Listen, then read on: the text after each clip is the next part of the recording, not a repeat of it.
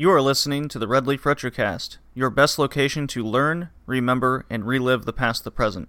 I hope you enjoy today's anime episode ahead of you, and I hope this also gets you to go check out an anime from the past. And now, on to the show.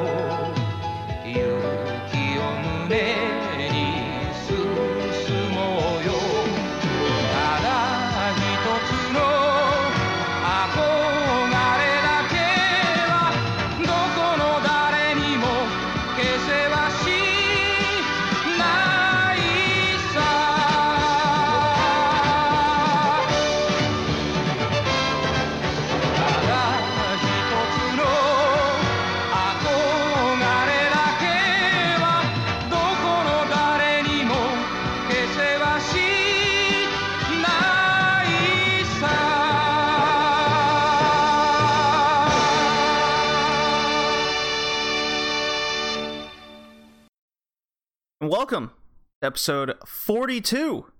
It is the right answer. It is the right podcast. I had to do it. It's the Red Leaf Retrocast Anime Edition, and we're reviewing Treasure Island today. I'm your host, JD, and I'm joined by two, well, one host who's sick, and then another host who's the best host. well, how are you feeling? Inform the like audience. trash. but I guess that is that is expected because I'm I I am a trash of a human being, but that's oh, fine. no. Feeling Uh, more trash than usual. yeah, I have a stomach ache, a, a urge to vomit, and I feel my my throat is sore as well. But I'll be fine. I'll just have a soft voice in the background from time to time. just ignore me. Uh, and yet he's still here to podcast. That's if that doesn't deserve a five star iTunes review, then I don't know what does. Borderline Yeah, ASMR holy at this point. Uh, but yeah, I got my degree at least. Finally got my degree. Uh, Congratulations. And I'll be, I'll be getting the papers to get my lawyer license and start working. Ooh. Freelancer, correct? Yeah, because you know I don't have a father who is a lawyer or judge. I don't have anyone, so I have to work as a freelancer. You've joined you've joined my life in the in the uh, glorious area of freelance work. yeah, Hooray! I might become a, a s- civil servant, but I don't know. I, I I'm thinking about it. oh boy. Well, the host that mo- knows almost the most, Tori. What Are you, Almost. what are you doing? What you've been playing Resident Evil 2, haven't you? Uh, I've been playing a little bit of that. That is a uh, video game that is. I never played the, the original. I've never played a Resident Evil game. I've never played a Silent Hill game in my entire life, both of which I want to do. Uh, so, with the uh, release of the uh, new Resident Evil 2, I decided, sure, why not? And uh, yeah, that game's been a lot of fun and uh, definitely got me a couple times with a couple of scares. And uh, A couple spooks. it's been a while since I. Yep, it's been a while since I played a. Well, it's been a while since I played a scary game in general. But I don't remember ever getting scared of playing a video game. But this has got me a couple times, so that's a good sign. Hmm. I assume you never played Fear as well. Uh, no, I don't think I did. No. There's Ah, a lot of there's a lot of scary games I missed out on. Silent Hill 2 is really scary, really spooky. So I've um, heard. how far are you, You in Resident Evil 2? Did you start with Claire or Leon?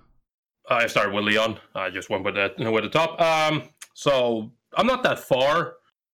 Uh, I just uh, I just went and met met Claire outside the police station, and uh, then the chopper fucking when the when the chopper crashes into the building and fucking explodes. Oh, you're not far at all. And then the no, I'm not far at all. I haven't been playing that much, so I'm pretty much at the start. Uh, like it's been it's been fun. I don't I don't sit down and play for very long, and uh, it's been a couple of days since I played it last. But uh, yeah, I definitely need to get back to that and keep playing more. See where it actually goes. Oh, it goes places. It's a Resident Oh, I know. game. Those places. I know. Yeah, I've seen You I've know, seen them like, speed run. true. I've seen a speed run. It's so fun. Makes me makes me a little bit it makes me a little bit you know mad that you know, right now there's in the new game you can't just run past zombies as easily anymore, and there is no there is no, Uh, No. You can run past some of them, but uh, I mean the annoying thing. Well, it's not even annoying. I, I like it, but you know. Once a zombie is on to you and he is chasing you, just prepare for that thing to follow you to the ends of the earth because there is no loading screens here. Well, There are, I mean, you do have the main room, which is for now a safe room, but other than that, they're following you everywhere.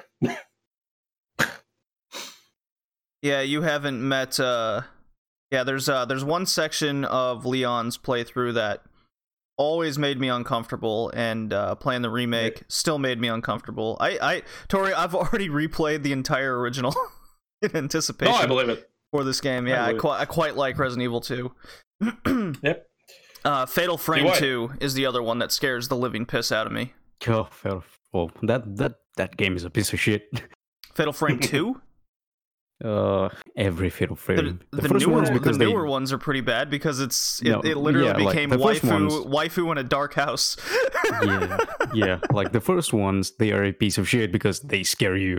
It's Oh, like, the- oh, okay. get to the haunting house with your camera, and you just like go around with this little window, with, so you can peek through the camera, and something just jumps in front of you. It's, oh my god. The last one, you know, with the bikinis and half naked, fourteen-year-old thick girls going around haunted houses is just like, way too weird. I guess. it's pretty Would it's a pretty Japanese funny. game if not. Yeah, it's pretty. It, it got pretty ridiculous when the Wii U uh, Made in Blackwater came out. Alrighty, um, I did get. I did try to play the Anthem demo. I'm sure you guys have heard of that game.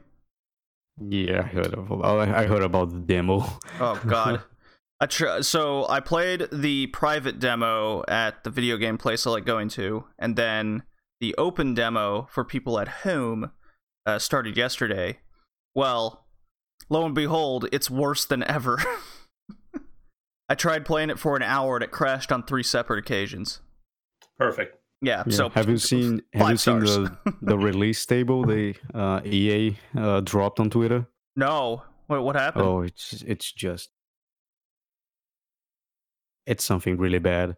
Basically, there are tiers of players. Let's it that, or better way to say that. There's tiers of payers, and if you are the the count cash, you have the full game in a like three month anticipation launch.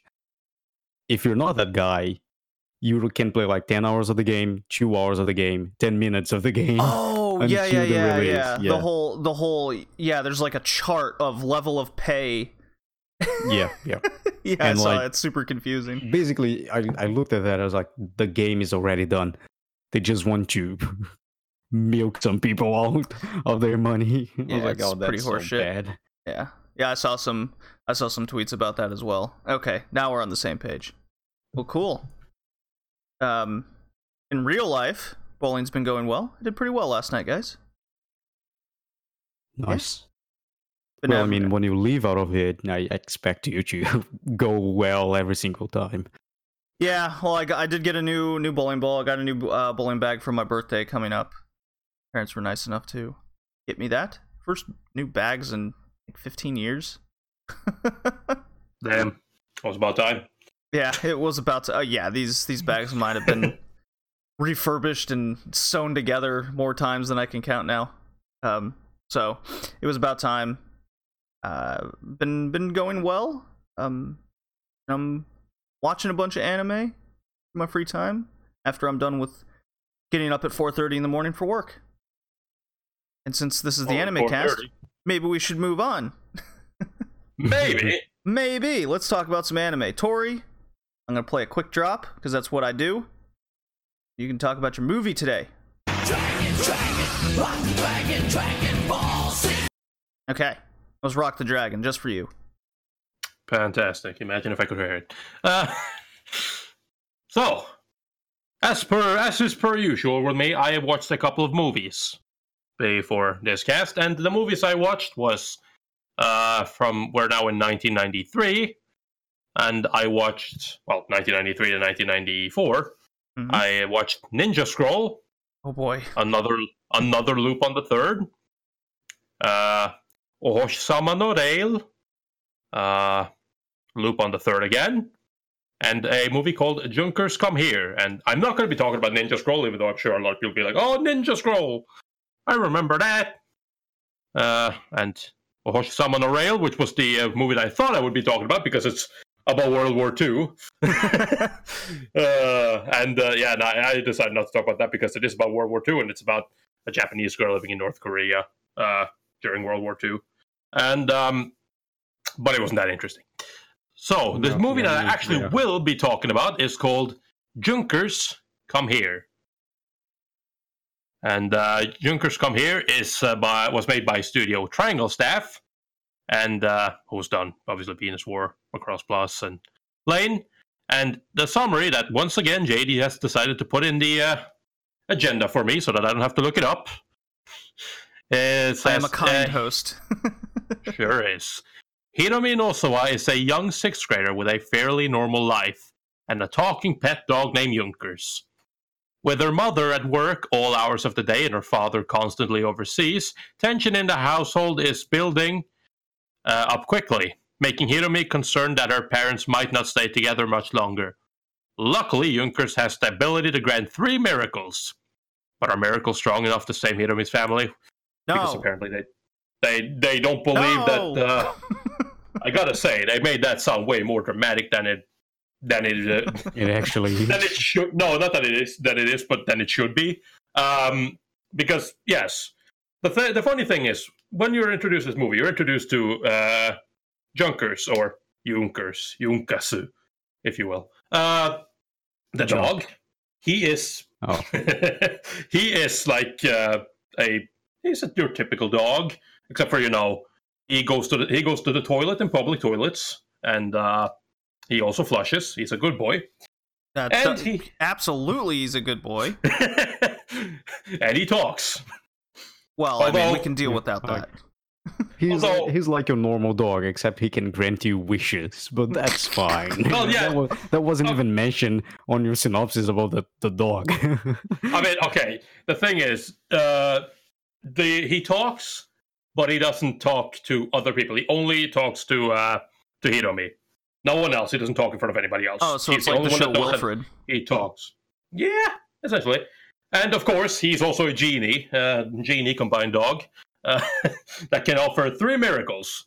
But as any normal human being would when they hear that their dog, although he can already talk, but when they hear that their dog says that he can perform miracles, Hitomi goes, Yeah, right.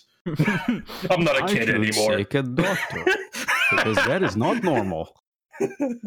uh, but yeah, nah, it's um, it's an interesting uh, it's an interesting movie that I actually quite enjoyed because this movie deals with obviously parents who aren't there. She's from a uh, Hiromi is from a fairly wealthy family. Like they're good off. They live in a big house, and she has people. She has a private tutor. She has a maid that's there to make food for her and take care of her and every all of everything like that. So she is taken care of.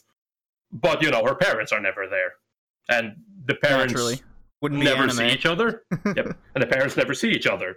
Uh, they try to be there for her whenever it's possible, but over the years that has been less and less. And as the family's kind of slowly uh, splitting up, um, and obviously, but the parents aren't really that worried about their about their daughter because she is a big girl and she can take care of herself, which she proves many times. She is capable.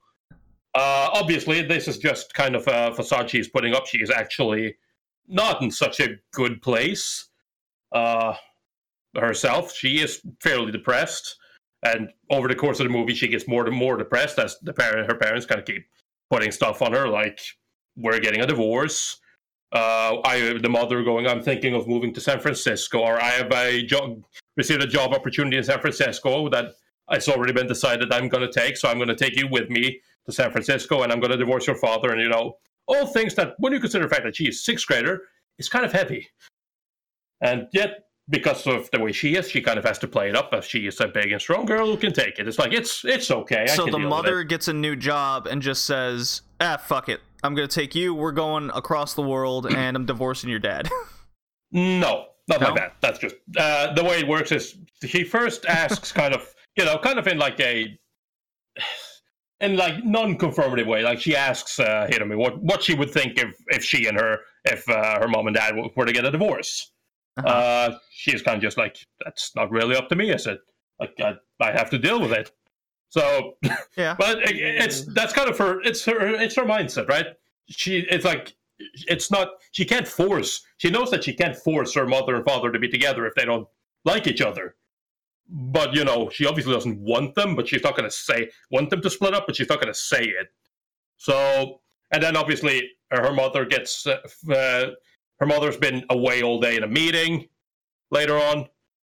And then it, it, uh, when she comes home she lets her know that she's actually been offered a job opportunity or rather been decided that she's going to take the job at a hotel in san francisco as the manager. So uh, and she wants to take uh, her daughter with her obviously. Um, this still sounds like she got a new job offer and just now she just goes, "Okay, I think it's time for I a mean, divorce."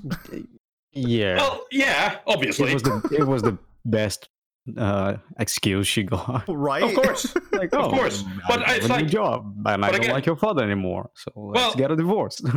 yeah, but I mean, it also it also makes sense because, like, in the sense, it's not because of the job offer. They've like they don't see each other ever because she is at work literally all day, and her father is he he works as like he shoots uh, commercials and advertisements and whatnot. And because you know, typical Japan, they can't just do like a uh, commercial locally in the country, so he's like always out of country. So she also can't leave can't leave her daughter with him because he is he can't take her. He's not allowed to take her with him. So he would have to put her if if like Hiromi were to stay with his dad, he would have to put her in a house with someone to watch over him while he is literally gone 300 out of 365 days a year. so wait, he's shooting like advertisement for Japanese people, right? Yep. Yep, and he is in Outside Japan. France. Yep, in France, in uh, in Africa, everywhere. They they don't do advertisements. In, it's it's weird. In Japan, Their- yeah, I know. I, I was, jobs I was are- setting, I was setting you up for a racist joke, but you, you didn't follow the bait. oh, uh, you're not getting me with that. Not here. Not now. but yeah, so and obviously, no, sh- no shock. Junkers is actually not a talking dog, nor is he capable of performing miracles. He is. it Uh, was crazy. yeah, she is. She is. Um, she, Jun- She's Junkers just lost is, her uh, mind. It's that simple. no, Jun- Junkers is uh, is Hiromi's mind. It- It's Hiromi's mind. It's her dog, but uh, she is obviously kind of using him as a uh, Scapegoat. no, like as like a fa- as like a fan- uh, fantasy friend. You know, a made a vessel friend. of her emotions. well, I mean, it, yeah, it's a scapegoat for her emotional state. So, exactly. You know, Yep. it's And what that's- we do with anime, Yeah. basically. basically yeah no and that's that's his that is his role essentially that that is what he does uh and yeah there's a bunch of stuff like you see her how she like falls in love with her uh despite being a sixth grader she falls in love with her uh uh teacher although it's not so much love she falls in love with him. It's more that uh he is kind of has kind of become her father figure where her father is never there. And it all kind of boils up until this emotional point at the end where it's like she can't take it anymore. And she is just kind of breaking down. And you know her mother comes home and the private uh, the teacher kind of confronts her and he's like asks her how what you what she like if she thinks her relationship with her family is good or whatnot and she says yeah it's perfect. We always think think of what's best for our daughter and it's just like when was the last time you see you saw her cry? And she's like she never cries. But she's already cried like a million times. And she is literally breaking down right in, her room right now breaking down. Like you just Oh, think because you haven't sad. seen her. Yeah. So it's about and uh, uh, ultimately it's about you know family neglect this uh, this movie was also shown you uh, picked by like uh, the uh, educational board of japan to show in schools on how you know to educate educate parents on their educate kids and parents on the uh, on you know parental neglect and Right. whatnot. And uh, It's like the, it's pretty- like one of the it's a pretty good movie. beginning. It's like one of the beginning arcs in uh, Great Teacher Onizuka. yeah, essentially. Yeah, And uh, although this one is a little bit more emotional, in my opinion. So yeah, sure. Yeah, there isn't a um, a jacked up twenty one year old coming into someone's house with a sledgehammer, smoking. yeah, that, that never happened. Although this one did have a talking dog who can perform miracles. Relatable. Uh, relatable. Relatable. Yeah, we can all relate to that. yeah, well, we all have one of those. yeah. Okay. Uh, Maybe Sounds not like you a recommend it. Tori. Yeah, no, I, I would really recommend it. Like uh, for me, this one, obviously for me, this one, like as somebody who was uh, grown up in a family who was like, I, I only have mother. Uh, although I, I'm not gonna say that I relate to this because I pretty much only had one parent my entire life. Mhm. Uh, but it is, and you know, but she has been, and you know, it's not, it's nowhere near these levels. But I do find that familiar some of the feelings, right? Because as a kid, my mother she works offshore, uh, so she would be gone like two weeks at a time. And again, Sure. this is only two weeks, right? And she'd be home home for a month. So it's not it's not bad. But there were definitely times when I was younger where I was a little bit sad that, you know, my mother had to leave. So it is some of those things in here, some of the feelings in here, they are definitely familiar to me. Mm-hmm. See, the trick is, Tori, you got to be like me and just leave your parents first. You know, what? they would have told me that earlier. I would have packed up my di- I would have packed up my diapers. We could have met in Ger- we could have met in Germany. Well, I wouldn't have gone to Germany, so no. I don't. I don't think. I don't think Tori was alive at that moment. no, just kidding, Jane. yeah, he was. Come on.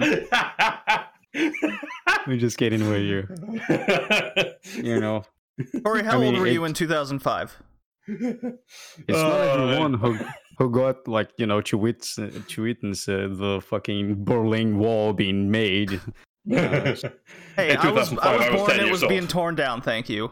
yeah, I was 10 years old in 2005. Um, so you could have gone to Germany, and 10 years old, yeah, sure. and uh, you would have been in uh, shit, fifth grade. yeah. Yes. No, Yeah. we wouldn't have been in the same class. no, really? You think so? Fuck, that means I graduated high school and you were in fifth grade. Oh Christ, Well, yeah, Grandpa. I'm old. oh no. You know what's interesting? I was in fourth grade, and I, I'm pretty sure I, at that time I've I've watched more anime than you. That is that is actually that is actually very interesting. Well, it's more accessible now. Wasn't very accessible when I was growing up. Should have grown up at the right time then. Oh, you're, you Yeah, know what, yeah. Tori? You're right. uh, anyway, yeah. How do you I- how do you how do you highly perform a reverse birth? There's an there's an anime plot for you. Uh, Mm, no, well, actually, that I is a mean- dojin. Yeah, that, that is actually a type of uh, born. Uh, I, I will not unbirthing. describe. On I will not describe how you do. Uh, it, it involves a lot of Vaseline, a head, and a vagina. Uh, that's not answering that thing. Can we just move on? That's a very interesting movie, by the way. Uh, These things, by the way, that we're talking about now have nothing to do with none of this. Sorry, I'm, I'm sorry. I'm, I'm, I'm, I'm really bad. I, I feel very sick, so I'm just sidetracking a lot. I'm so Um, using that in a commercial for future episodes. of course you are. But it- Great. I, I can I can also relate to the story of this movie. Uh, my father's uh, got a divorce when I was like four years old, five years old. Uh, so yeah, I I but I, I got used to seeing like my father working every single day. Like he would go out at seven a.m. and just come back at nine p.m. And so Well, you know I would just lunch by myself and uh, do everything by myself. So Hmm. I don't know. I Mm. just got used to it. I didn't have a dog. Probably that was Let's the case. you had anime. Yeah, I didn't have a dog. I I, had a anime. cat. That's true. Uh, when I got back from Germany, I found out my parents were divorced. Where's dad? Oh, he's not living here anymore. Oh, what happened? Oh well, you know stuff. Okay. Stop! You'll never see him again. I guess I'll go to. I- I, I guess I'll go to college now. yeah. It's like, all right. So what's uh, what's his address? I need to ship him this German sausage I bought. no, I had returned to the states, and that's when they told me. yeah. Well, I mean, you didn't bring any sausage with you. You No, went you can't. You can't bring. wow. Can't bring like uh, seeds and meat and stuff on pla- on No? planes internationally. No, you can't do that. Oh, I I did that when I went to Argentina. Oh. Well, maybe I- it's I- different in South America, but you can't do that in America. Well, United they, States they of handed America. me they handed me a file. So like, "Dude, are you carrying any of those things? Like, no, I'm not. And they never checked my baggage. So oh, that's my, fine. my bags always get checked when I Oh. go through international travel like that. Mine did not. Always. I was asked. I, my, I was asked, I was like, do you have any food? And I just started laughing at the fucking TSA agent. Like he was a fucking idiot. The second and time I I came, no.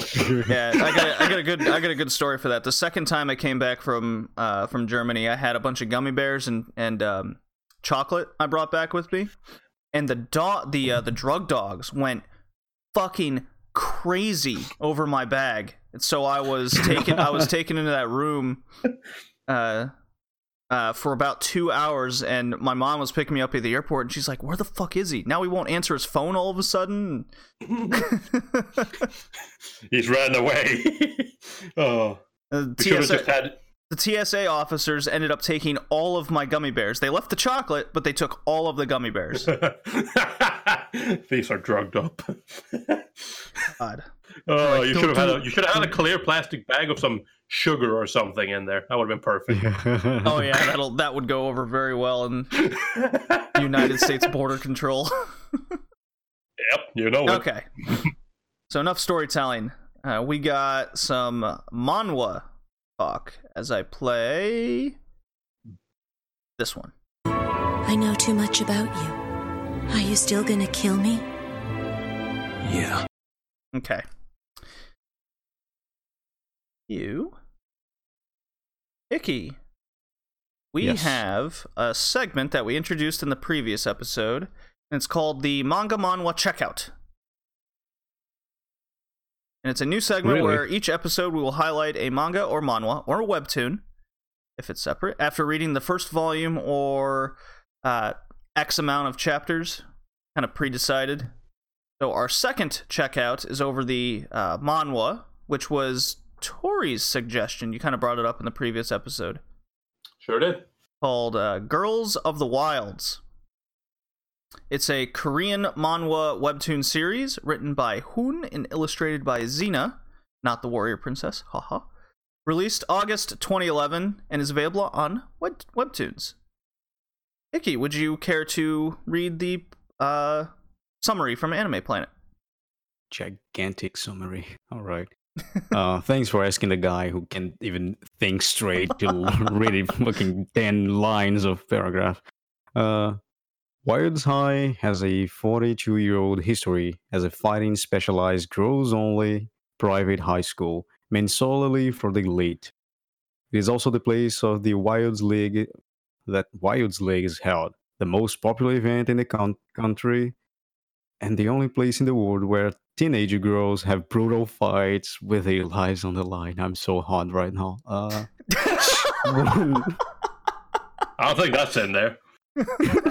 I'm so hard right now just reading this. Mm.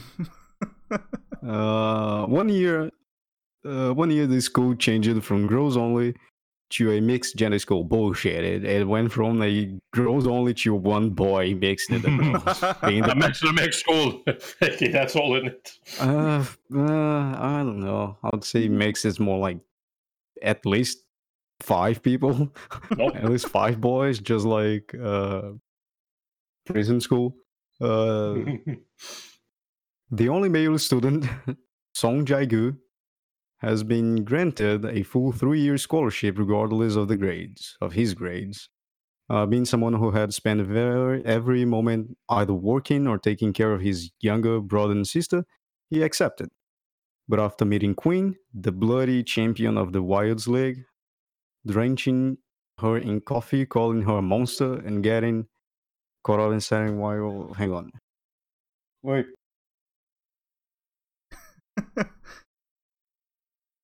Something happened? Uh oh. I think his dad came for him or his brother. Okay, well, he was about to read uh, seeing a girl uh, in a shower, and he was I'm totally back. caught. Uh, yep. Mm, yeah. Obviously, that, Um, that almost proved fatal. in- yeah. His scholarship could prove fatal. Well, not really. Maybe. Not Could've. because of the girls. The girls, they, they make sure to tell you uh, he has some abs, and the, every single girl in the school who can pretty much kill him instantly wants his ass. There's I a do- shot about that in the manga. yeah, so he, we he is the object here. we read about we were supposed to read the first 20 chapters uh and but Yeah. you two had already read like the whole thing so this was new to me so They I, I di- I didn't know really what to expect other than you guys spoke highly of it Yeah. And you're right i do i do like the uh the joking that the male is the subject of objectivity in this I thought that was a neat little thing. There's a lot of jokes where uh, he has to change in the middle of the um, like classroom, and then all of a sudden he looks left, and like every girl in the school has their cell phones out, snapping pic, trying to snap a picture of him. yeah he's just like he he's out of like training or uh, physical education and he's just like uh, drenching himself in in water in the fountain and he looks at the, school and there's like a bunch of girls just screeching and, and taking pictures yeah, it's pretty good. Uh, they they also the pr- the principal, I guess you could call him. He sets out. This is how it all kind of kickstarts. He sets out a, I guess, objective where, in order for these uh, female students in the school to like find their I don't want to say maidenhood, but I guess femininity, fe- their feminine side is to whoever like makes friends or you know does something with song that uh they'll get like extra credit or some shit. So um most of the girls uh most of the girls kind of see that as not so much a boyfriend girlfriend thing, but he knows something that'll get them extra credit. Hmm. They try to take advantage of him. So you're introduced to uh, the the uh, Taekwondo chick, who's kind of small in stature and spunky. You have the and kickbox. Destro.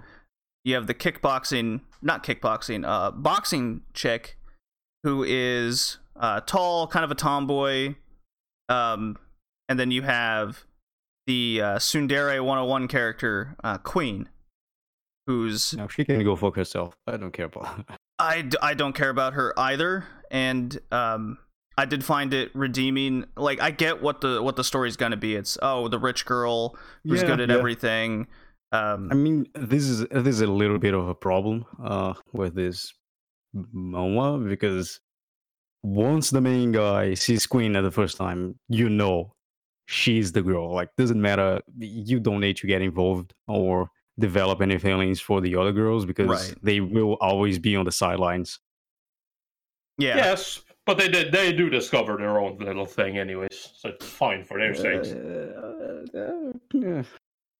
Oh yes, they got their own. They got their own little romantic shit going on. Yeah, but it all but because of the way it's set up with Queen, as as Hickey said, it almost seems like your personal investment in the characters is mute because you know where it's heading. I, I kind of disagree with that. So Yeah, like it's fine. It's it's usually the problem I have with a few harems when Yeah, you know yeah, they yeah. they sh- they show issue. you the final prize at the beginning. It's like oh okay, so like that, that that's the way. It's very hard to change once it's set.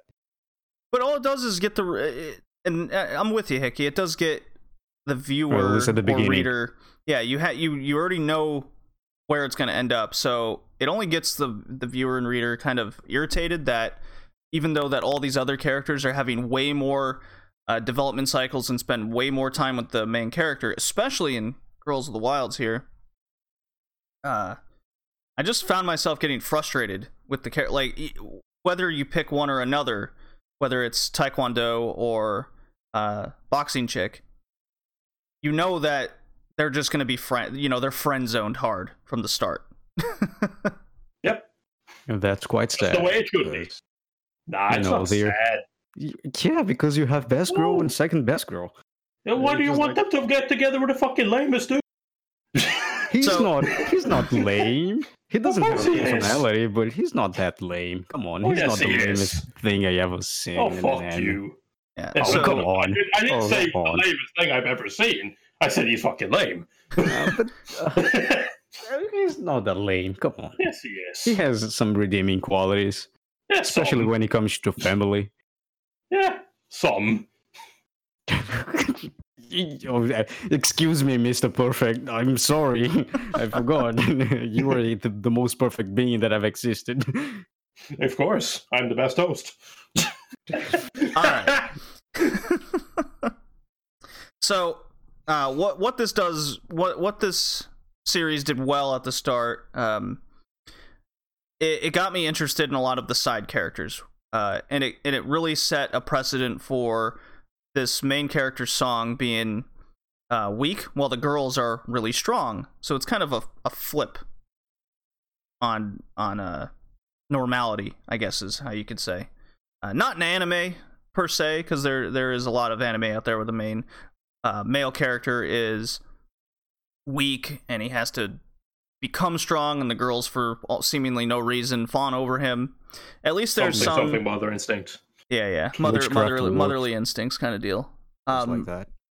in the, in this case, I think Girls of the Wilds at the start really gives you an idea of who Song is and and his motivations behind everything. With he's you learn that he's bullied, uh, and they make fun of him for being poor. Uh, his parents left him. His dad died, right? Or does his dad just straight up leave? I can't No, remember No, remember. I don't either. Either way, he's not there, and then eventually, like shortly after, the mom leaves, so he feels this. At least at the start, he feels that all women will just leave him and they're uh, evil, I guess, or they're out for themselves. So Ain't that true? yeah, he definitely, and that's that kind of sets off how he meets Queen and how he views her. Obviously, that's going to change over time, um, but you don't really see a lot of Queen. She's just kind of in the, she's still the focal point of the happenings and what's going on in the story, but she's not physically there. She is the one who was kind of meant to be portrayed as the perfect character, the Yeah. one who has everything together. She can do no wrong. She wins every fight. No one is even close.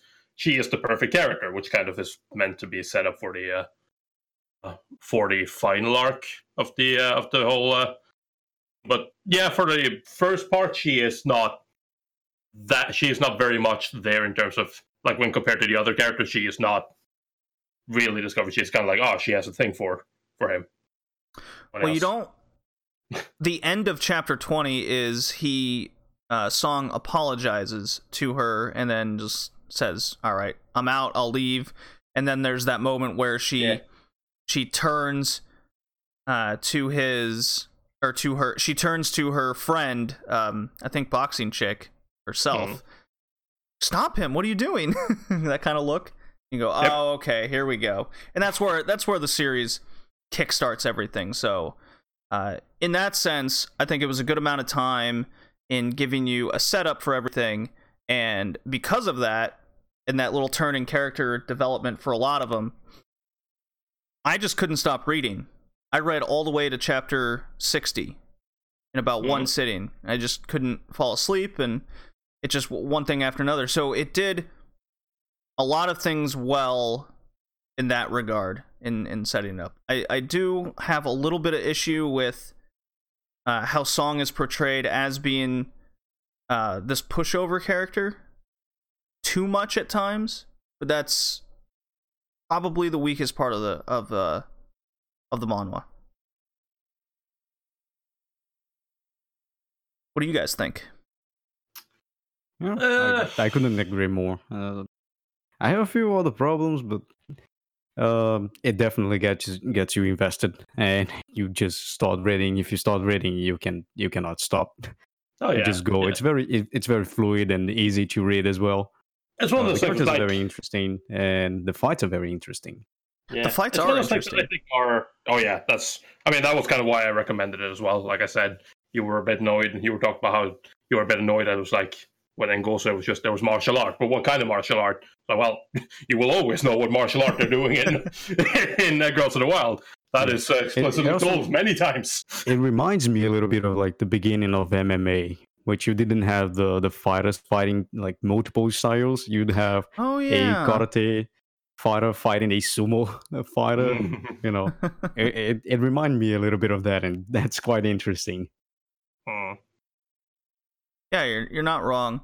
Uh, there was one character in particular, and this is kind of jumping ahead uh, to where I'm at now. But there's this green-haired uh, glasses chick who has Ah, this. yes. I can't remember what style she has, but it's it's this. Um, it- it's it, it uses energy and she can funnel weaponry and and move right.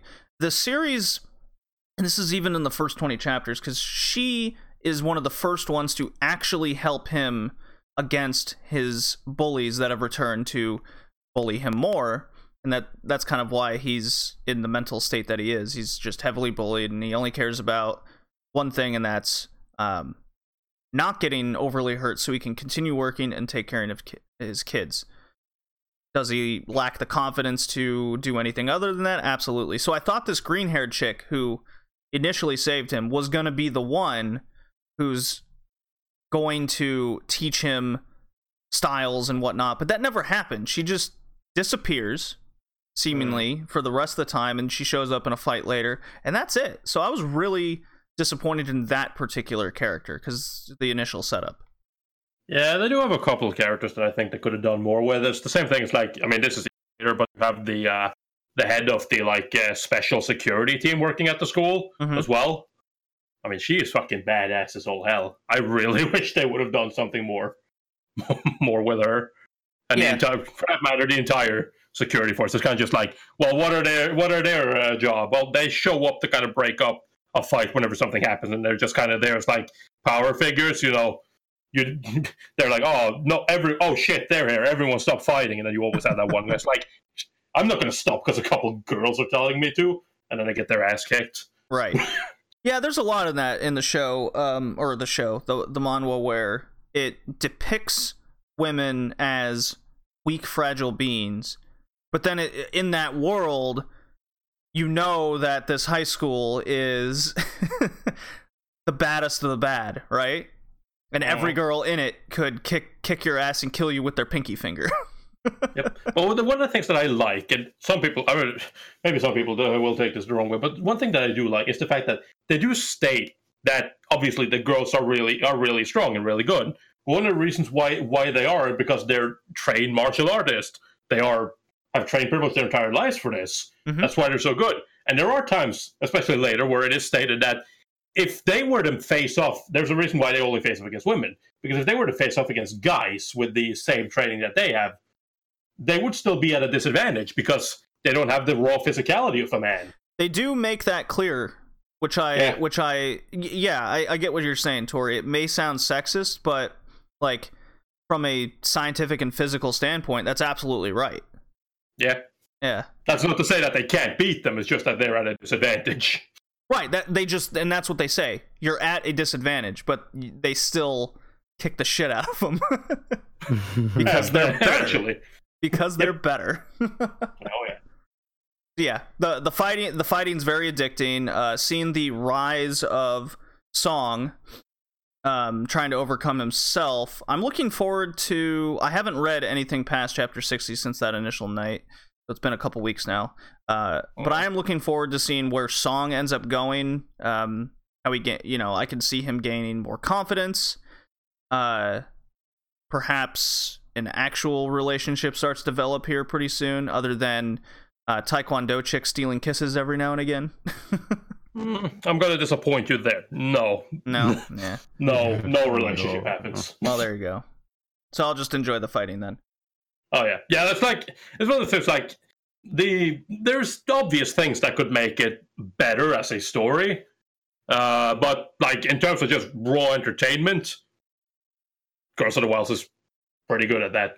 so pop, it's really good at just keeping you entertained. it's a Oh, yeah. popcorn thing okay Oh yeah, all right So we recommend. Uh, I do. I do like this more than Gosu, which was our first checkout.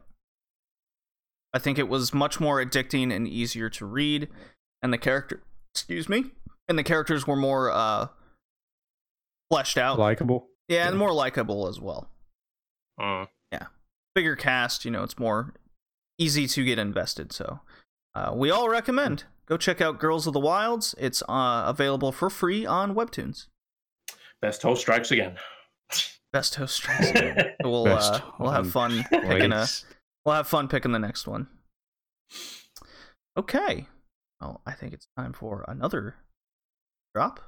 We can move on to our winter anime impressions for 2019. Yay! Maybe a uh, commercial first, but not for the live stream. Are you new to anime? Do you have hard hitting questions? Well, what do you think happens when you mix war and anime together? He is funny, right? Because he is just fucking like he is the guy that you wonder how he be- how he managed to get into the military. Because I mean, you don't know anything about him, really. really. Don't ask, don't tell, like- Tori. Duh. Yep.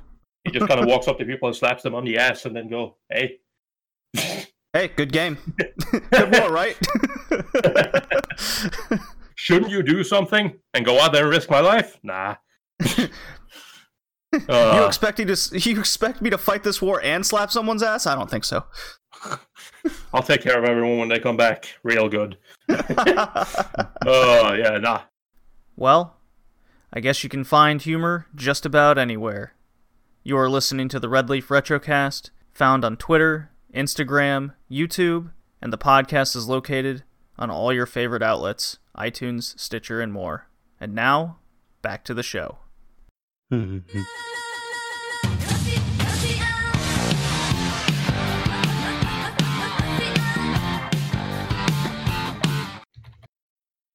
Alrighty, boys.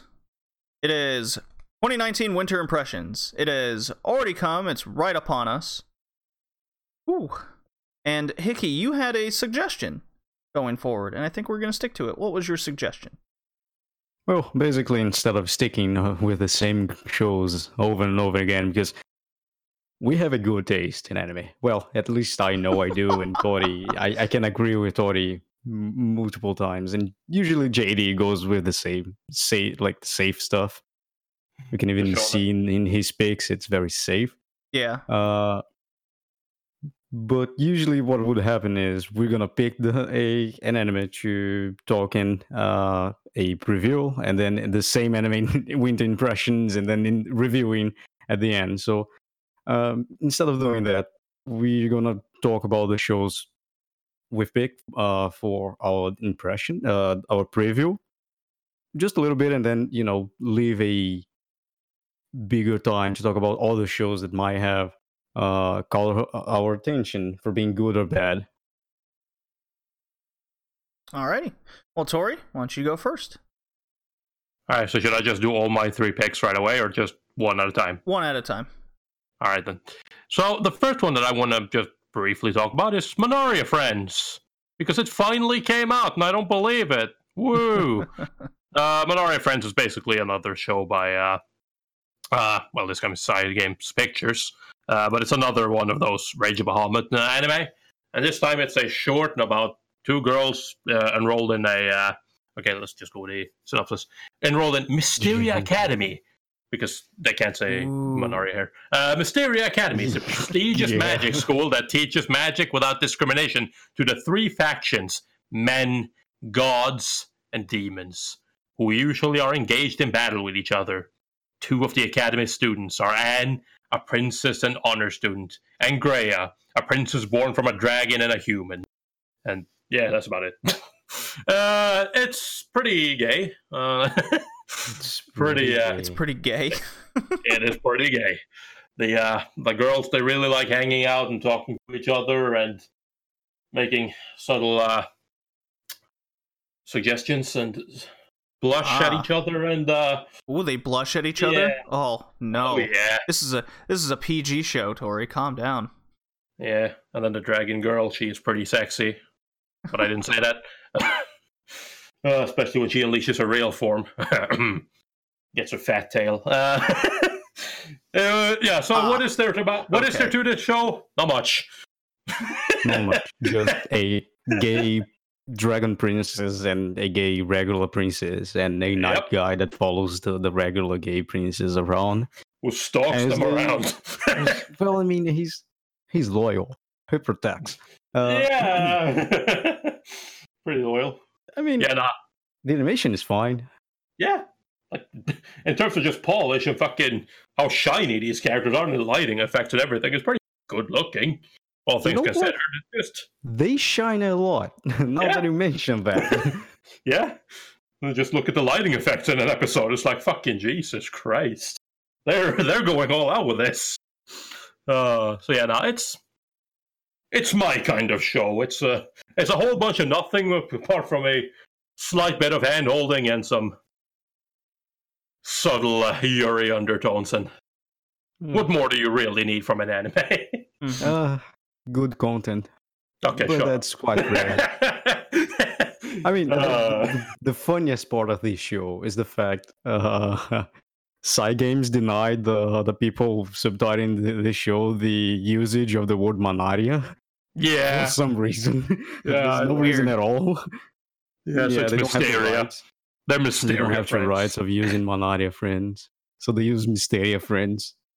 I mean, it would be interesting if they denied the friends spot as well, and it was just like the Mys- Mysteria Pals. Myster- Just like- Mysteria pals. Mysteria Pauls. It's just like, all right, something happened.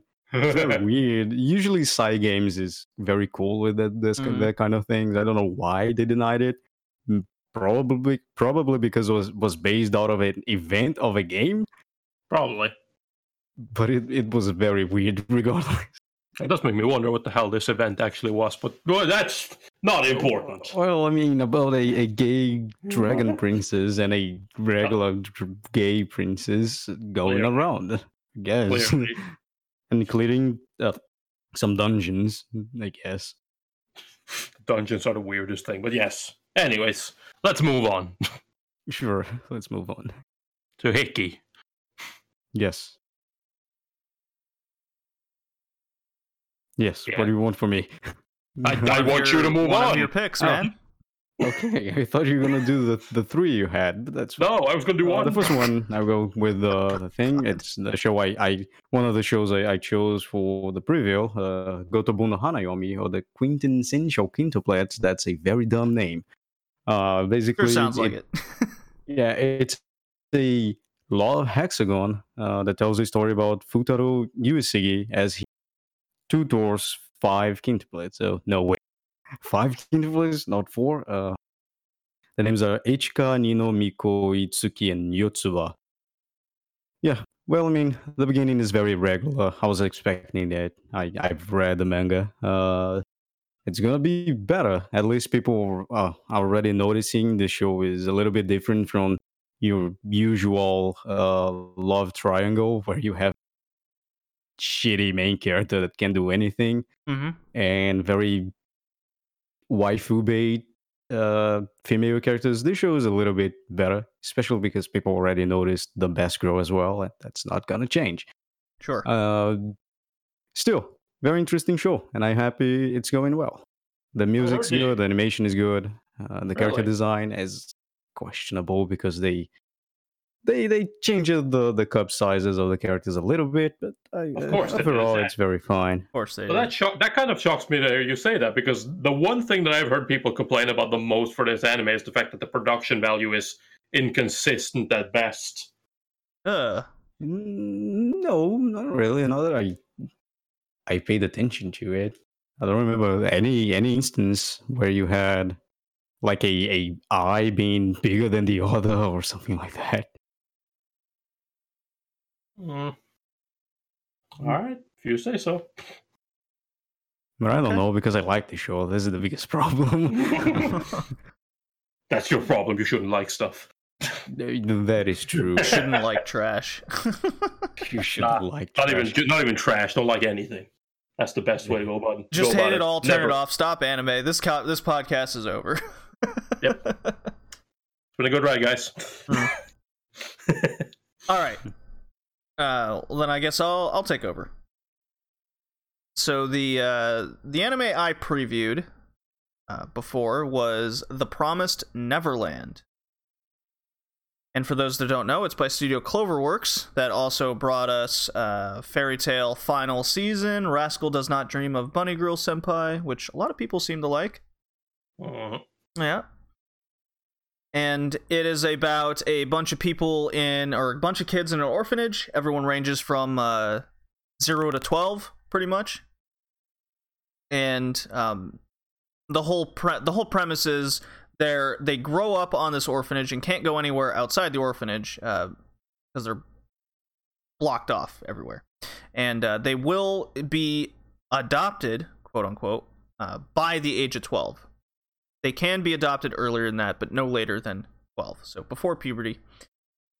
And you find out uh, immediately at the end of the first episode that this is actually a, um, you can call it a, a plant where the kids are grown uh, to be eventually fed to alien demon type creatures. So the rest of the next couple episodes is the uh, the two characters that found out, uh, Norman and um, Emma, Emma. uh, trying to train all the other kids in secret. They don't tell them that uh, that they're going to be actually um, food, but they train them for their escape plan. So and then and then they s- slowly recruit kids, tell them the truth, and uh, it's all about trying to trick the caretaker, which they call, who, whom they call mom, and escaping successfully. And there's a another um, sister mom brought in. You kind of keep a close eye on them, so she's she's an extra obstacle they must uh, they must overcome. And the kids are very smart. They're they're uh, they're trained every day uh, in in various tests and what have you. They're all scored, so that gives you an idea of how intelligent they are. And our three main uh, characters are your uh, are per- are hitting perfect scores. It really gives you a good premise on the intelligence of the kids. Kind of gives you a little. It suspends your disbelief about like what they're capable of and it it does a it's doing a very good job uh and i have wa- i have read the manga. It's doing a very good job um adapting it. Uh there is quite a bit of dia- uh, dialogue sequences where the characters are just simply on a still screen and they're talking at each other but the content that they're talking about still gives you a good sense of uh, anticipation and stakes and that's wh- that's where this i believe shines the most is the stakes are high because if they don't succeed they will die or get sold off or sold off um They will die. they will die They, They will will die. die. Uh, I only have two things to talk about the show. Well, Okay. three things. One, it is great. It's actually very good. Two, I still hate the potato faces. Uh, three, it is very interesting how they build up the tension. You know, because usually, you know, they they, they stay 20 out of the 24 minutes of an episode, they stay 20 minutes just like hyping up the hope of these kids like we Mhm. can escape we can do this and the last four minutes they just destroy the sand castle they they've built during the episode and they need to rebuild everything in the next episode. So we, you had like the first one you, then you had the the first one you had the tracking device well the first one you had the, the islands then you the, you had the tracking device then you had the new caretaker uh, cat caretaker then you now you have uh, like this maybe we have a traitor between the kids. And it was like holy shit. These kids cannot take a breath. Every time they build a castle they discover it's actually just a sand castle or a castle built in sand and it just falls to the ground every single episode. Yeah, I I like that. I like that part. Like I like the uh, I like the way they build they, they do the build up.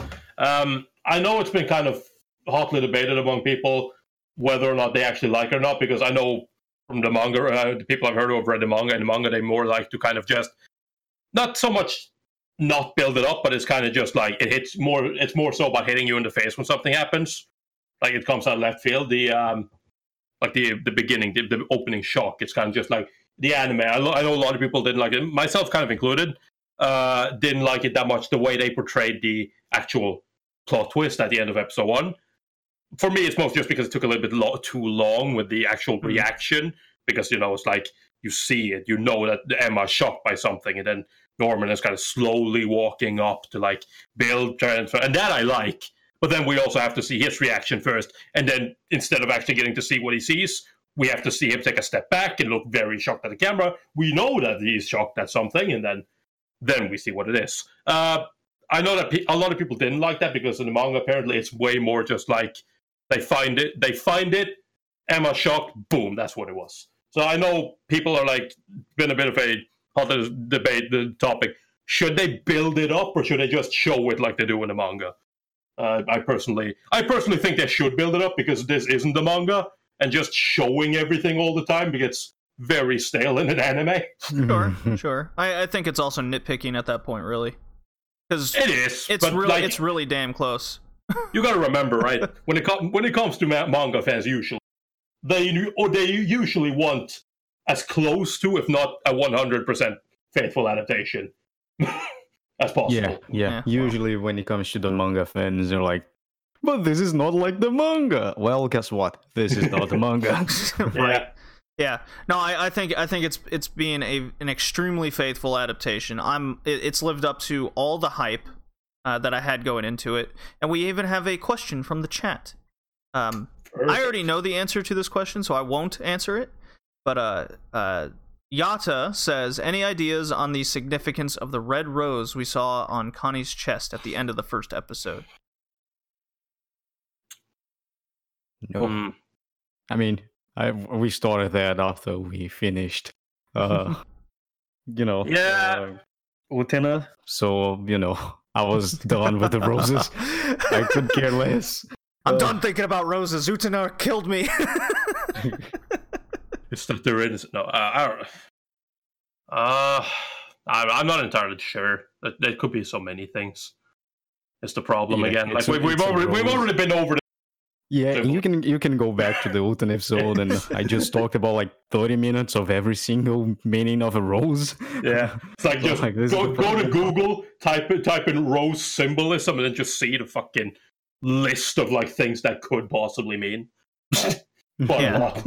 I mean, for what a rose represents, it's pretty. I think it's pretty straightforward. But as for the significance, I can tell you, don't think too much about it. Yeah, it, it's a mean, show that I wasn't planning on. it. Yeah, they were it's a, it's a tell show. It's a shonen show, so it's not as deep as you think. Yeah. It's like I like I like it because it's different enough from a lot of other shonens, and this, this is more like horror esque Yes. rather than just straight up battle shonen. So I like that. But at the end of the day, it's not like this isn't some deep philosophical. Like it is a shonen. It is ultimately meant meant to be read and enjoyed by you know teenage boys. What is the I think it's meaning doing a of good the rose job. in I, her yeah, chest? I, I think uh, I think Hickey said it best. The most common critique Tuxedo is Mask the just killed her off. anyway, is the is the um faces and character art. That's the most common faces are just yeah, the faces are too small for the fucking head. Ugh. I don't. I don't mind. I don't mind. It's it's goofy. It's They've all- different. I know what it is. They've all got Down syndrome. There it is. Oh no. Do y'all get Down syndrome. Uh, I. Uh, can we move on? Yeah, sure. Tori, All right, Tori, you're second. You're second. Let's move on. Let's pick up the pace. Come on, Alright let's then. yeah, let's pick let's pick up some speed. All right, then. You want speed? Well, the next one I'm going to talk about is Mao Sho- Tokushusen Asuka, or Magical Girls Spec Ops Asuka. And uh, basically, uh, due to the invasion of uh, Disas, enigmatic creatures of soil from the land of the dead, mankind, who was on the verge of crisis, was saved by the efforts of magical girls who had obtained a mysterious magical power. Three years later, new incidents suddenly occur, tearing apart the normalcy of the girls who had each returned to their normal lives. The saviors of humanity, those magical girls called the Magical Five, now live each day fighting for their lives, even as they're trifled with, with by fate. That is very important. With by fate. uh, so yeah, it's Magical Girl, but with murder and death and killing and, And a magical M4. Hell yeah, brother. Magical M4 and a goddamn teddy bear that looks very cute. I mean, kind of patched up, but he does look pretty cute. And then he eats everything and devours people and fucking takes their head off and throws it away because apparently he can eat their body, but he can't eat the head. He doesn't like the head, I assume. Yeah, thought the brain was the best part, but maybe I'm wrong. oh, no. anime. it's uh, it's been all right. It's a bit. I, for me, it's been a bit lackluster, like in terms of what it promised promises to be or what it could be, and versus what it actually is. It's a bit lackluster. It's got some, it's got some decent action, and uh, but at the same time, it's also got like kind of lengthy segments of not really much of anything happening, which I don't really like. So Yeah, eh. no. I mean, I my only problem really is with Asuka. She's very stillborn, and you know, you know what you know what happens in anime when uh, Stubborn the or main stillborn? character is stillborn. both. Stillborn. Come on, come on, come on, JD. You know what I'm talking about. I She's know, very it's just funny. Uh, and you know, usually when the main character is thick-headed, just like she is, uh, she's like, you know, she's a magical girl and she can fight and defeat those terrorists. But she's like, I'm not joining anyone. You know, someone closer to her will get hurt, hurt badly. And she's like, well, shit, I made a mistake because I, you know, I was thick-headed and didn't want to fight for justice. Now all my friends are dead or something like that. Well, I mean, they've already set up for that, so Yeah, they set up for that twice. it's the second Yeah. time. so, Yeah. you know. nah, it's it's gonna be like I'm I'm still interested. I'm probably gonna watch the entire thing. Yeah, I know, but, uh, but that- those parts where it's, it's just like dead. Yeah. Uh, which is the guy with the mechanical arm and Asuka together. And Asuka, the only thing Asuka says when she's with that guy is like, I'm not joining you. yeah, I know. Stop trying. I'm not joining you. Every single time. And, you know, if she stopped being like that and is like, all right, there's no choice anyway, and joins it, I believe it will cut off a lot of those parts where it's just stale.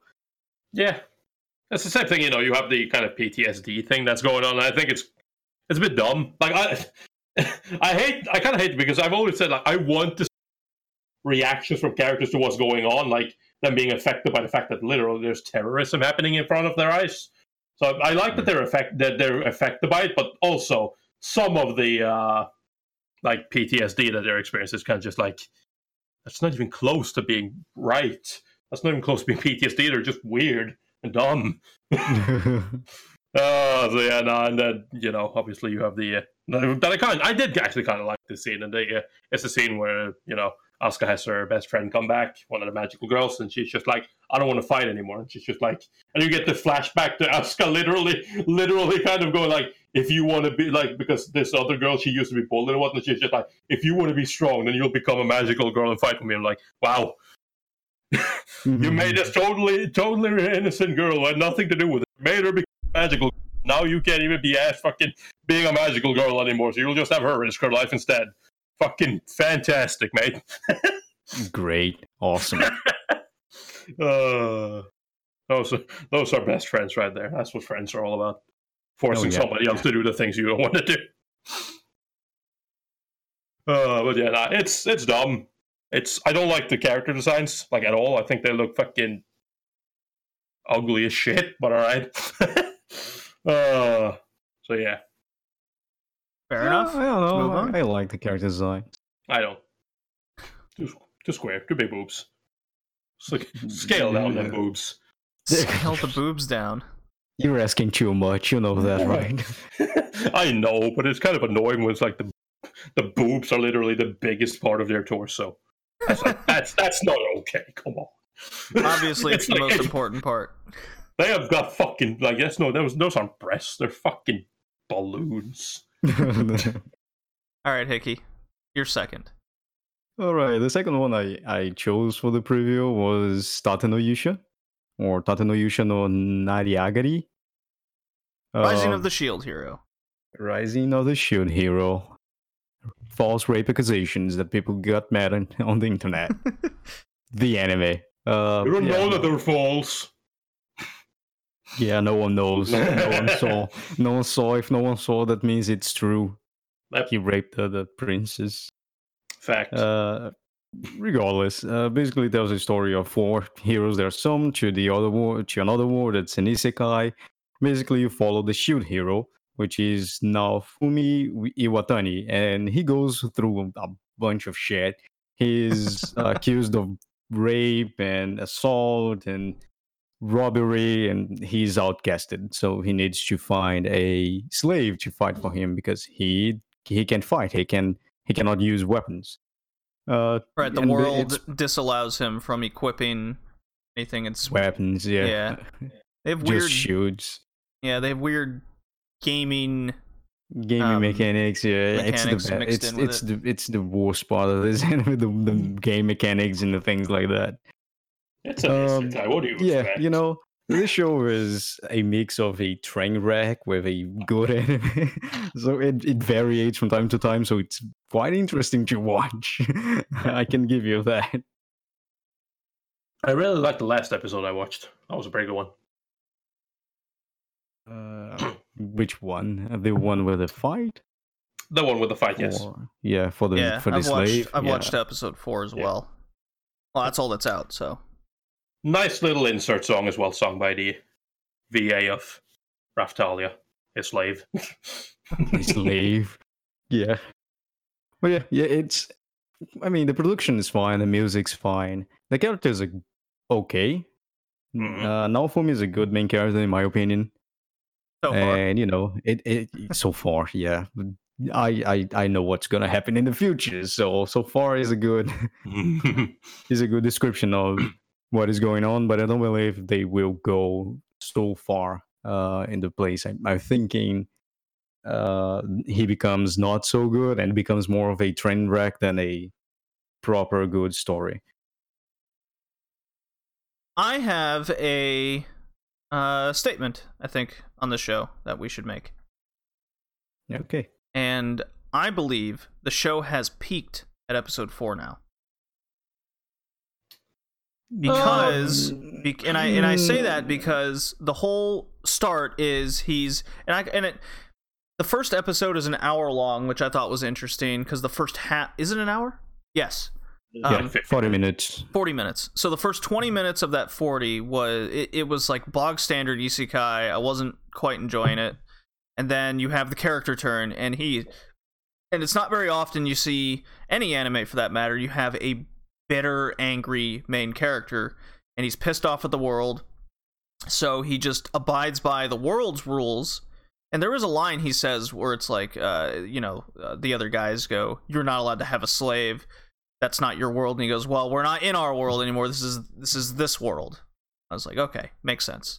So the the writing to an extent is is okay. Um, so he's a he's a bitter main. He's a bitter guy. Uh, the world's kind of against him. It's been plotted against him. You know, nothing's fair.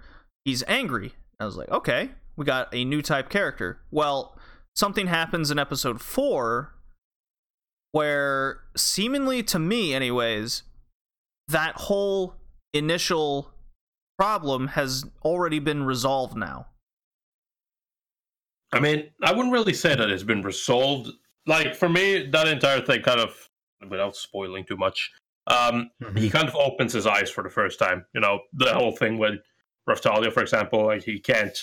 What what we see is like as she levels up, she obviously kind of grows up. Right. Perk Yeah. So she can uh, become per- become waifu girl. Right. Yep, perk of her, uh, perk of her character, and uh, you know he he doesn't uh, he doesn't see that. Like everyone's like, "Wow, she she has grown up," and he's just like, "What are you talking about?" And so to me, it's You more like fucking that. pedophile. yeah, it's more like that. He doesn't he doesn't see because he's not looking at people. He is he, he doesn't trust anyone. Uh, right. Nor should He he. just expects everyone to yeah, it, because he just expects everyone to uh to betray him. So kind of for me, it's more like that. This thing kind of unlocked the uh, unlocked his eyes as well as his new curse ability. Uh, uh, so um, yeah, it'll be interesting. I, I I still think it'd be interesting to see because obviously, still he does have that like when kind of he, he's being kicked while he's down, and he is kind of just in the depths of despair when he unlocks that like uh her skill tree or whatever but now whatever he's it not was down that it said. anymore. Yes, but he has got he's got access I'm to a whole sure. other a whole other curse thing. Remember, it's not like everyone's going to just turn around and be like, "Yay, shield hero, my friend." yeah, Uh, no, they still give him shit. A lot of shit. I give it see the thing is i can with the pace it's going and the story being told i give it maybe another episode or two and even then that will be solved. And that's where i'm that's where I, that, that's where i'm getting worried about this because th- this has a good premise. I i think it's a good uh, we we mentioned uh, girls of the wilds being you know a good popcorn type type read. I think this is a good popcorn type show. Yes. I think, uh, but the or not, but the um, however, the the story, seemingly to me, anyways, I'm worried that all of the issues that brings everyone in is just kind of is going to go away too fast. They're going to bring in this uh, these other elements that will they be interesting enough to keep the viewer? So that's my worry. see. See, I mean, not spoiling, but spoiling, yes. But okay. I don't believe the ending of the anime will. The ending will be before that happens. hmm. I believe we'll find it will be. You know, it's I think it's like 12, 13 episodes. I believe they will cut off before that happens. So he's gonna We get a shall No, lot isn't shit this shit. isn't Shield Hero supposed to be like 24 episodes though? Uh, Oh, 25. I if, it, if it's 25, then yes. Uh, the second part, we're gonna see what are you talking about. Okay. well, see. Well, interested I to still see think- going forward. It, I am surprised that I am enjoying an isekai as much as I am with this one. Yeah, that was kind of what I was just about to say. I still think it's a bit of that like that like isekai isekai doubt. It's like okay, I'm enjoying this so, but this isn't So isekai. will it be able to? yeah. Will it be able to keep it going? But Yes. I mean, yes, obviously. But I mean, on me and you, unlike Kiki, we don't have access to the or we haven't read the light novel, so that's kind of for me. It's kind of like empty speculation, right? I was like, Is it a light depends novel or a on where manga? they go. Uh, is I it? think Is it's a light light novel. Yeah, I'm pretty sure. Yeah, it's a light I- novel. it's a There's a manga manga as well, but it, yeah, there's a manga. There's a manga adaptation, but it's a light novel. That is how everyone found out about the rape allegations before the uh, before the show came out. They were like, Before "Whoa!" The showcase, yeah. Yeah, I think I, I, I think in terms of the social commentary, uh, I think people are thinking too much into it or reading too much into it. Ain't too hard. It's just a story. Come on. Yeah, God. yeah. All right, yeah, so no, at least it's, we're on the same it's, page it's there. the perfect. Yeah, it's the perfect mix between a good writing show and a train wreck. So you cannot take your eyes off because you know. You eh, wanna see there's a train wreck going. Yeah, no, you, you don't. You don't want to see it crashing, but you want to see uh, Tom Cruise or Liam Neeson just saving his daughter again in the train wreck or Well, something I'm- like that. Yeah, I'm very glad it hasn't gone full death march yet.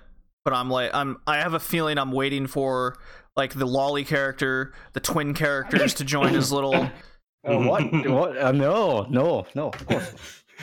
I don't know. Heck, yeah, Don't didn't you know. say he gets more saves? Uh, he does. He does. Well, come on. it- the the only way it could truly progress, he's not going to have just. It's just not going to be him and Raphtalia forever. No, no. eh, So, there's gonna be it- there's it- gonna be like there's gonna be what you're talking about. There's but also there are some interesting twists for that, Okay. just like they did with most of the show so far. Yeah. No, but like the most important thing for me so far with the show is just that it seems like the people who are making they're they're doing they're doing it justice. They're trying they're trying to put together a good show, and it's you can see it. You'll have twins with a flat chested chick, a uh, a big breasted chick. Just wait for it. It's probably going to happen. Will it will will it have interesting twists on it? We'll see. Everything can happen. Anything can happen, I Everything can suppose. It's possible. All right, my turn. Uh, all right. So my second one, uh, I did a preview on. It is actually a Netflix show, so I had to uh, acquire this by alternative means. it is called Revisions. I previewed it as a sci-fi esque show that could have some cool fighting, maybe a cool premise. Uh, it's it, you know the the genre up my alley, and in a way, yes, it is what I was expecting, but the characters, no. So what I mean by this is revisions takes place ar- around these uh, these kids who they went through a traumatic moment in their childhood where one of them was kidnapped and this mysterious woman kind of saves them and tells tells each of them like a line about you know what should what they should be worried about in the future just a single line and one of these characters takes it way too hard. He goes, she tells him specifically that uh, you will be the hero. You will protect them, like protect them from something bad from happening. So, uh, he takes this way too far, and he becomes engrossed in it and borderline psychotic, delusional. He's just like he trains every day. Nothing else matters. Anyone who talks to one of his friends, uh, of course, it's the girl character who I guess likes him, but she has a twin, twin boy, twin brother. Uh, so he's psychotic, and the whole first episode is portraying this this character as a psychotic kind of mental patient and how he's he's uh he's he's gonna be the hero. He's gonna protect everyone. Blah blah blah. Uh, then finally, uh, when all of his friends confront him for being crazy, because he does seem crazy, uh, everything kind of awesomely they they all float in the air like a good foot or so and then they drop down so everyone thinks it's an earthquake or something right and go that's not how earth- earthquakes work to that extent you hear this yeah you hear this boom kind of motion and uh like all of shibuya i think it's shibuya has been what's happened is they've been transported into the future of like 20 or 23, 33 or something. I don't remember the exact year. They're in the future.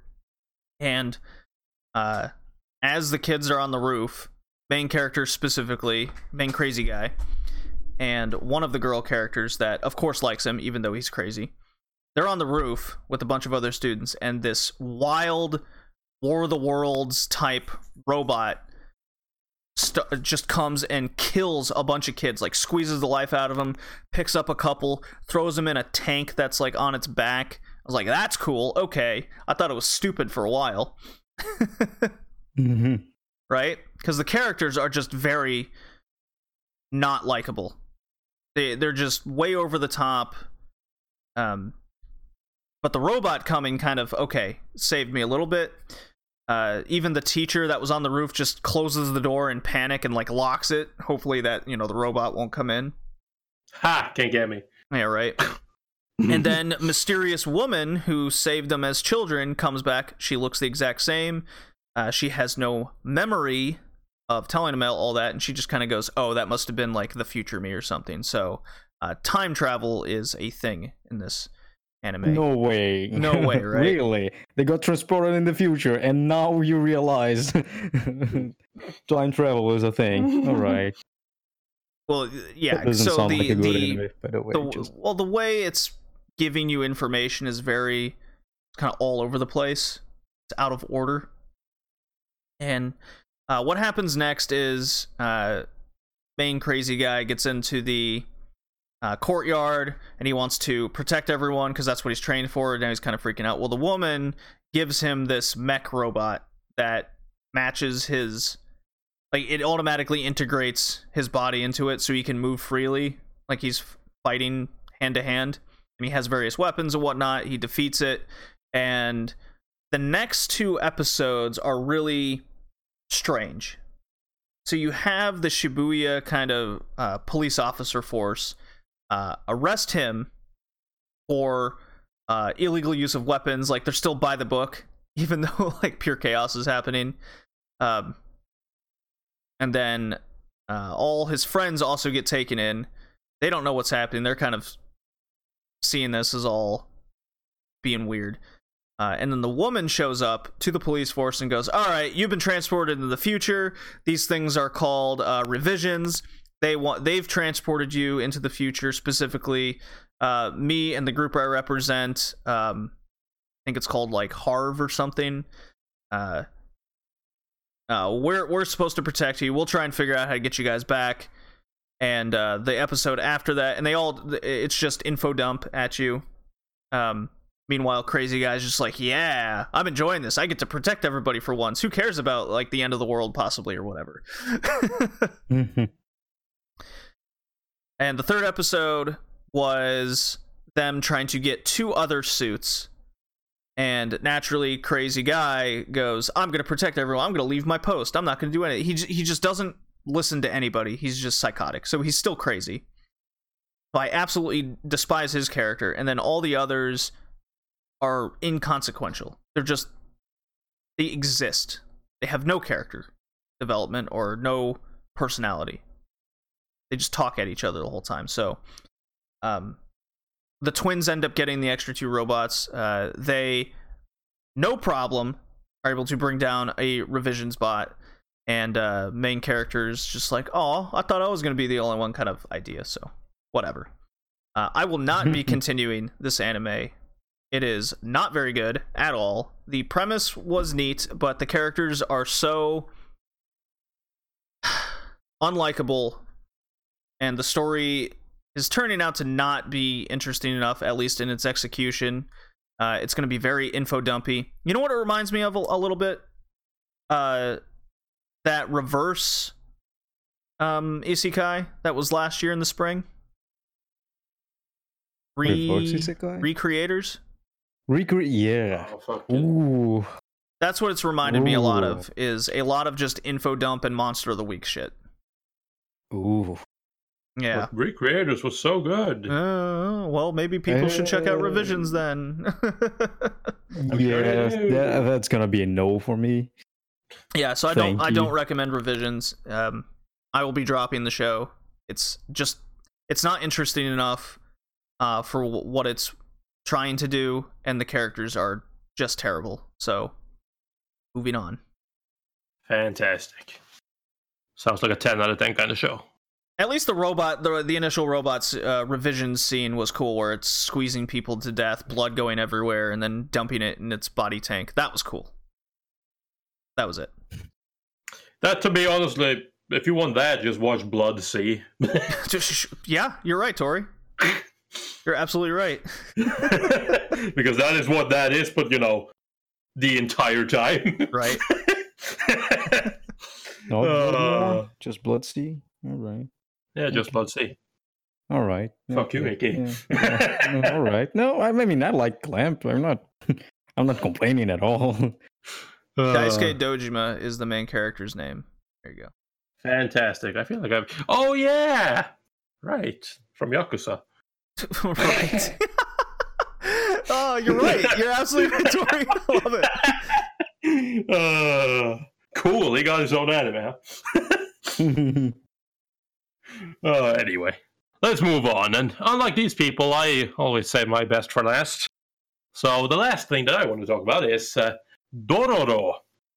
Uh, synopsis goes: A samurai lord has been. Uh, oh yeah, a samurai lord has bartered away his newborn son's organs to 48 demons in exchange for dominance on the battlefield. Yet the abandoned infant survives thanks to a medicine man who equips him with primitive prosthetics, lethal ones, with which the wronged son will use to hunt down the multitude of demons to reclaim his body one piece at a time before confronting his father. On his journeys, the young hero encounters an orphan who claims to be the greatest thief in Japan.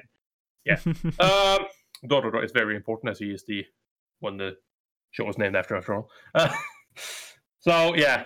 No, honestly, this is obviously um, a Mappa and Tezuka production uh, co-production uh, by uh, of the uh, manga by uh, Osamu Tezuka.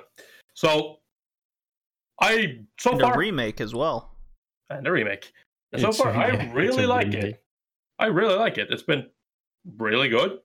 Uh, been a nice little mix of uh, mix of like uh, modern story based on the old story, and kind of with a whole new bunch of techniques. And I, uh, I haven't well, I haven't done exactly what JD did. I did watch uh, for a video that I'm making. I did watch a little bit of uh, episode one, Mhm. and they did definitely they did definitely change quite a lot. But in my opinion, some of it for the better. I like, especially like the minor things, like for example, uh, Hyakkimaru, who is the boy, well, he can't, uh, how he is not, he can't talk, he can't talk, he can't see, he can't He anything like took that. an even. Up, he- he- they took away way more parts of his body. Oh yeah, no, they, know, yeah. they fucked him up. So like it kind of likes that because it it kind of helps with that like uh, somber and darker feel of this of that show, and uh, yeah, it, I really like it. And although while it says that he's, it also says in the synopsis here Mal that he's hunting down the demons, but one of the things that they also, also specifically tell, talks about in the uh, in the remake. I'm not entirely sure if they do in the uh, original, but that is the fact that like the demons are actually attracted to him and they come to kill him. So Yes, he is they- on his he is on his journey, but he's not. It's not like he is like, oh, I gotta go and get my revenge. No, they they make that clear in the original as well, where Yeah, okay. uh, yeah, yeah, where um, I believe I believe that was almost the exact same scene, That's good. and yep. the guy, the prosthetics guy, does say like straight out outright that um, oh, he like demons are attracted to him. Uh, that what that's what motivates him to give him swords as prosthetic limbs now. And then he Oh. goes, "I can't protect you forever," uh, because he accidentally, I think it was, accidentally kills one of the forty-eight demons, and when he kills one of the demons, he gets like that particular part of his body back. Yeah, that is Well, obviously I mean, that's key I believe I believe in the new one it says hunts because every time he, he- you know he crosses a demon, that it, it has the the red color. Uh, Yes, he goes after he them. He goes just to he just them. goes rampage on the demon. Yeah, so I goes to- believe that's why they they put the hunt. Yeah, uh, Kind of, yes, but it is. It is like it makes it like it does make it sound way more like a revenge thing. It's like he's coming to kill, kill everything to get his revenge on it. It's like it's not quite like that. he is killing them, obviously, and he he does see them, although he's blind, but he can see like the red mist, and that's like that. He then he knows it's an enemy. Uh, but yeah, so but it is interesting, and also as JD said, the same thing kind of happens in the original with that flashback as well. I really like this, but I really like some of the things they do here. I see people complain about the lack of color in this anime. I personally like it. I like the fact that they decided to go with a more muted color palette. That's kind of the. Uh, if this would have been bright and vibrant, it would have been kind of a clash with the tone of the anime, in my opinion. So I like that it's more muted, and I especially like that in the third episode they opted for way more like gray, for like way more gray tones, almost black and whitish, for the uh, for the flashback parts, which I really like. So Dude, this shows this was a study of an anime. That is that is great, especially if you watch the original one. There's a guy on YouTube just going on subtitling uh subtitling the the old one and you can watch it. Uh it's great, especially to analyze how pacing changed from decades to decades. Mm, Yeah, yeah. The the other thing is the portrayal of the of the character Hyakkimaru, because Tori, you mentioned that um, he doesn't talk in the new one, yeah, and He in the can't. original, I can see why they gave him the choice, gave, gave him uh, a voice, because Uh-huh. that's how they were. I, I assume it has a lot to do with um, technology and techniques and how much time they were allotted, that kind of thing. Uh, him uh Hyakkimaru being able to convey to Dororo what's kind of happening. mm, Yeah, it's a bit more tell than show, and in the new one it's more show than tell. Uh, but it does make sense in the original. Uh, what Yeah, doesn't it- make it- sense is when you break down, okay, well, if he can't hear or see, then he wouldn't be able to learn how to talk. yeah, that's kind of that's kind of the thing. Nah, but like, I mean, this would this isn't exactly the first, the the only time where that that has happened. I'm deaf. I'm deaf. I can't hear anything, but I can still communicate. That's fine. uh, but but there was there is a line in both of them where it kind of gets you to forgive it a little bit and Mhm. that is the prosthetics guy he goes there's something about him where he's a, where his instincts and he's still able to learn despite the hindrances Yeah, well, I mean, mean, yeah. the newer one, uh, they gave him the the ability to listen before talking, so that that is probably also Yeah, an excuse. he's got that excuse now, the but future. Yeah. but like, well, I I mean, mean, when he start talking, it's just like, oh, he learned how to talk without any like without listening. No, now he can listen. Yeah, no, it's- exactly. But it is, you know, like for example, he knows how to write. Although, again, that's not that's not necessarily something you need to be able to see to be able to do. You can, I mean, we've already seen another old man who also can feel out signs and whatnot. So it, it's possible. It's hard, but it's actually you can you can make it work. I've seen people do this shit. It's it's fucking weird. well he's It's, got uh, he's got those instinctual superpowers and that's kind of the oh yeah, That that's the, that's their go-to to explain all the things that don't make sense. It's it's That a it's a cop out. It's a cop out to an extent, but it's a little bit more forgivable than a lot of other instances. I feel. I, I don't really consider it that much of a cop out because kind of that like like your internal power and your zen or whatever. Mhm. It's kind of that's kind of been a part of like Japanese culture for a long Sure. time. They believe they believe in the spirit, they believe in energy and whatnot and stuff like that. So technically, they already give those ability quote unquote abilities to seeing people that they're able to feel them, and the same mm-hmm. thing deaf people like they can still hear despite not being able to hear. They can feel it. It's, it's like it's technically just it's the same. It's just he can kind of he can kind of understand you even though we can't actually hear you. He can kind of see even though we can't, but it's mostly just he can see. It's like he can see his enemies versus regular people. Or rather, he can see people with bloodlust versus people who don't have them. I think that was what they said. Something like that.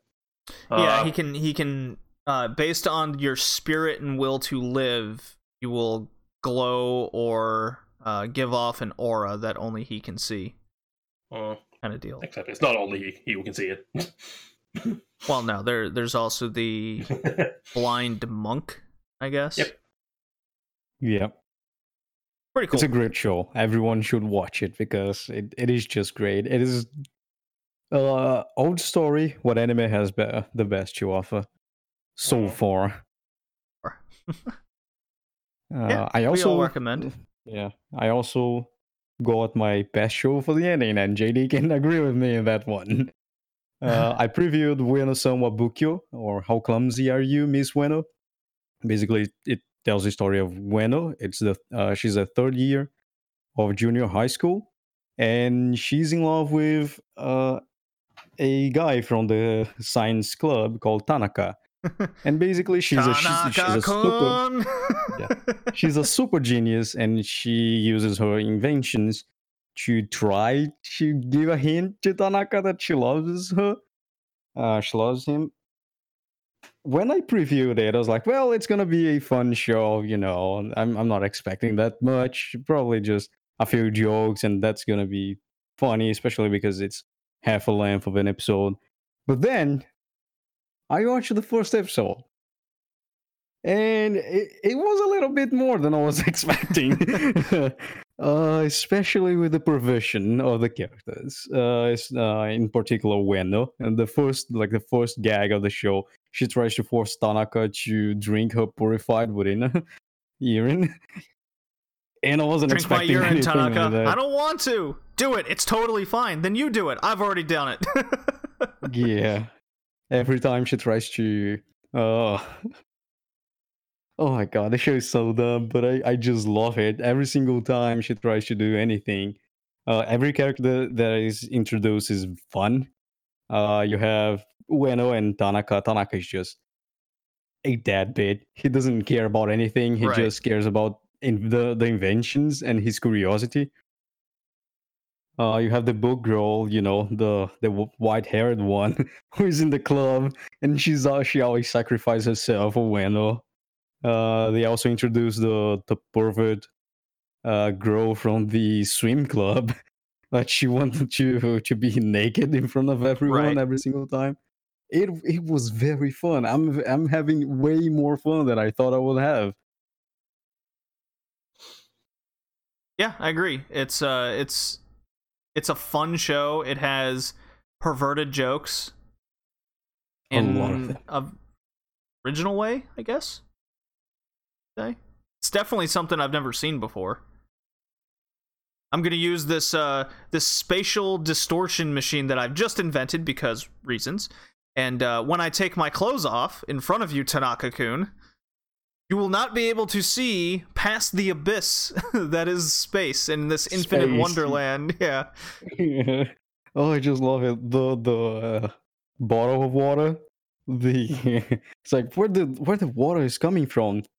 Well, you know, the Milky Way. like, The Milky okay, Way, yeah. All right, sure. It's like ah, it tastes like the Milky Way. I was like, okay. Uh, the even the even explaining even explaining the broken physics of the show is interesting and funny. Yeah, and it's a short too, so it's very easy to watch. Yep. not a big. time Usually limit. just two gags per episode. Uh, very funny. It's uh, it's Okay, also available I- on HIDIVE. How about how about that, guys? Oh, and I, shit. I highly recommend it because uh, I believe it's the best comedy of this season. Um, is it because there's a little comedy psychic show that's very Ooh. popular? Oh yeah, nah. Mob Psycho 100 season 2. It's um it's obviously the sequel to the first season of Mob Psycho 100, focused on Mob, who's uh, the most powerful psychic psychic in the known world, at least to our knowledge. And contrary to season 1, uh, season 2 is, seems to be gearing up um, at least with the hint of the first 3 episodes here where Mob is starting to think for himself and develop more complex emotions because he's very he was very one dimensional a lot of the times in the first season. Yeah, yeah, but I mean, again, was you part know, of his character though. uh, and he- he yeah, you know, kind of, kind of the whole thing with that, like 100. The reason why it's called Mob Psycho 100. Yeah, yeah. so if he if he reaches like a stress level and it it shows like a percentage of how Well- close he is to reaching 100 and if his stress gets up that much then his psychic powers go out of no, control. it's not. It's not stress. It's his emotions. The reason Emotional why he's stress. the, well, it's not stress. The reason why he is so why he is deadpan. The reason why he doesn't because uh, show any emotion or of any kind is because he's just kind of taught himself to not do that. Because once he gets emotional, when he starts questioning things, and that's kind of why, as you said, this show is kind of showing him more. He's questioning things. Why? Why does stuff happen? He's learning learning the thing more for himself, and just like season one, the more he does this, the more that counter keep ri- keeps rising Right. Because So- he's not supposed to have emotions. He he can have emotions.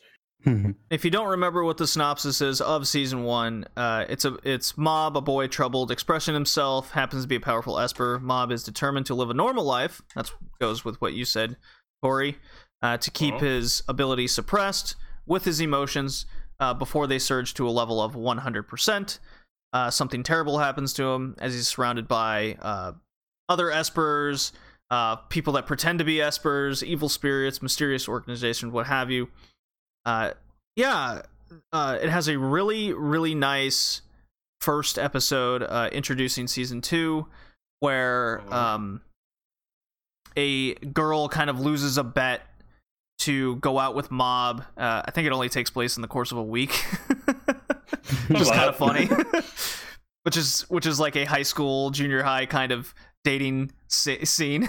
uh, yeah, but anyway, she loses a bet, and over that over that week, like Mob kind of develops feelings for her, uh, and vice versa.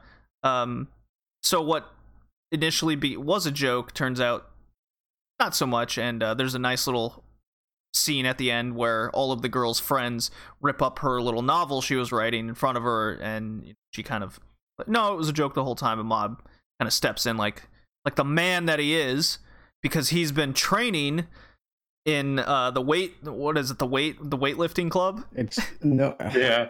it's like the body something club. the bodybuilding club or something um It's not bodybuilding. It's just like they they want the perfect body to show off. It's something like that. It's It's it's it's body something body something body self-improvement. enhancement, body enhancement club, something like that. That- yeah, it's something weird like that. But I mean, like it's it's funny. Uh, But but he- also one of the things I like because Mob in this situation is like you get to see she confesses to him, and then you kind of get to see that typical like, okay, they're no going out. Although actually they're not going out because Mob actually turned her down, but he's still kind of walking around or walking her home and like that, and it's like why? I don't know why. it just feels like the right thing to do. yeah he's a nice guy but I, I do i do like that i do like that moment at the end where um he uses his psychic abilities to bring her novel back together and he goes by the way i'm an esper here you go yeah.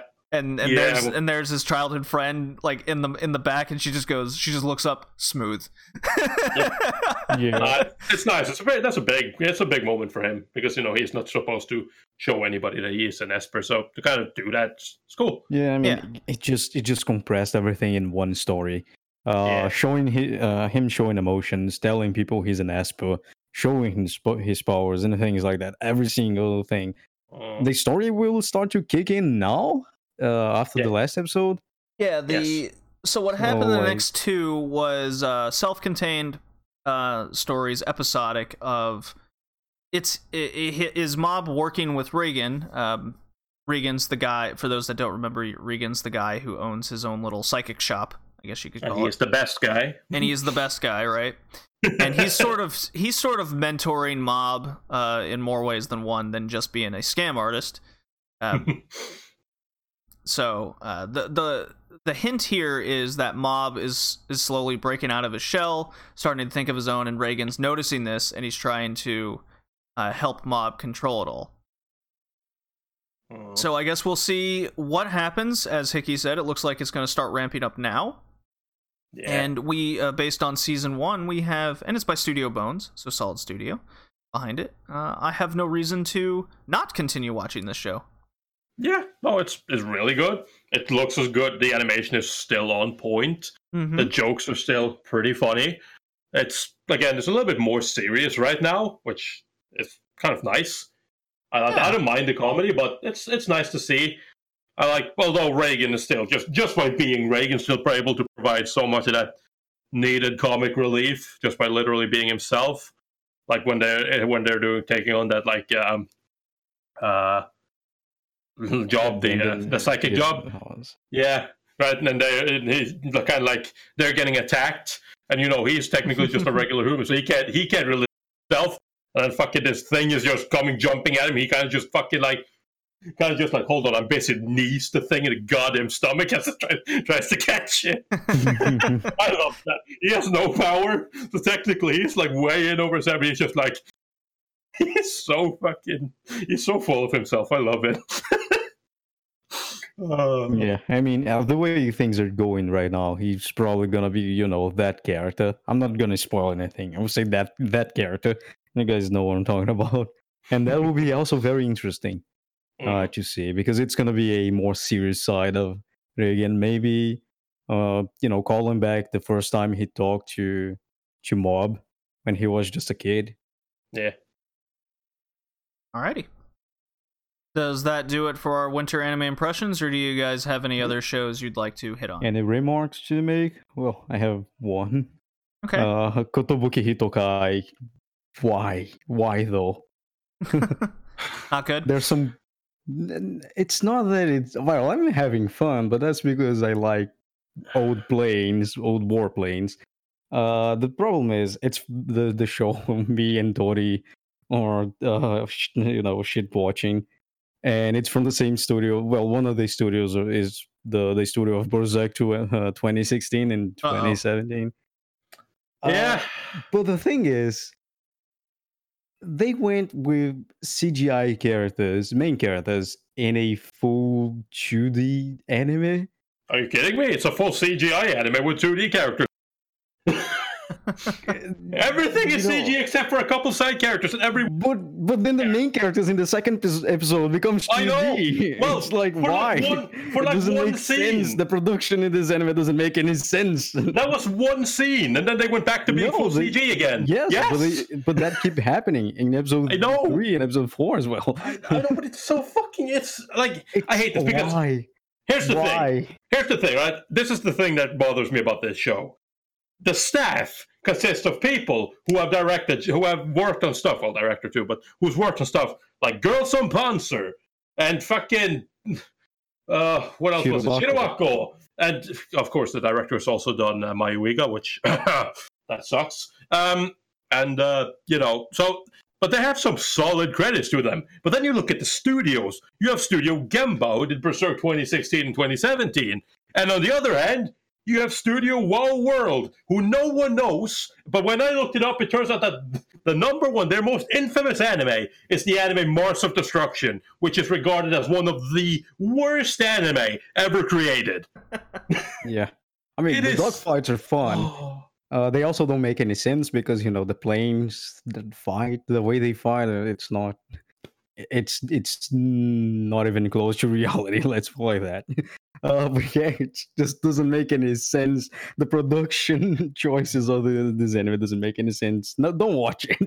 but Watch well, I mean, if you want to watch it, uh, you're You gonna have the same thing uh, as I am experiencing right now. Every single episode, I look at the production of it and just go, "Why? Why you want to watch? that?" You want to watch a show with cool aerial fights? Watch Area 88. By the way, also listen to our podcast on that. That is true. That's true. There's another one. There's another anime with girls and planes, and the No main cares. character speaks Macross Portuguese. Plus also has good time. dogfighting. True. Yep. Uh, there's like Girly Air Force and Gripen speaks Portuguese from time to time, but doesn't make any sense as well.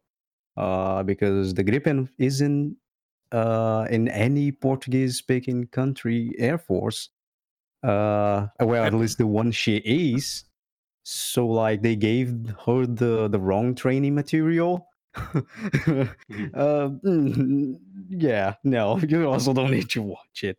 And there's also Kaguya Sama, Love is War. Uh, very good show. Okay. Alrighty.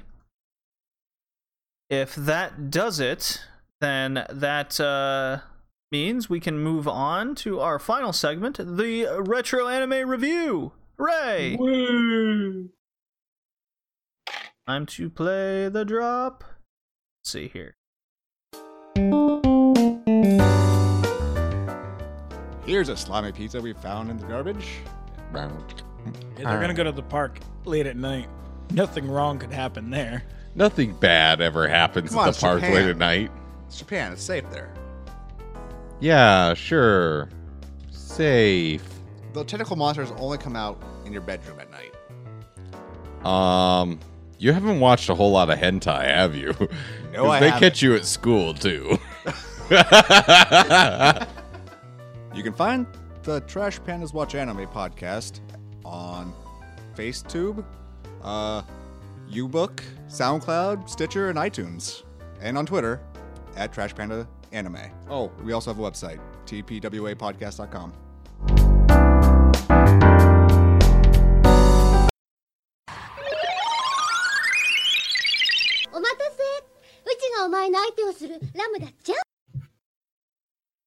Alrighty. So our anime up for review today is a oh perhaps you heard of it. It's based off a famous book. It is called Treasure Island or uh, in Japanese, Takarajima. It is by. Wait a minute! Holy shit! I'm getting way ahead of myself. Tori, would you quickly read the five star review? Oh, we have a five star review, and I didn't even know about it. Holy Look shit! at that! What a smooth transition. It's it's not important at all. No, it's just a it's just a five star iTunes review yeah. from Lulu Bella sixty six. I hope I pronounced that right. Sure. Uh, love these guys. Aw. The hosts are awesome with their knowledge of all of all the things we like that's out.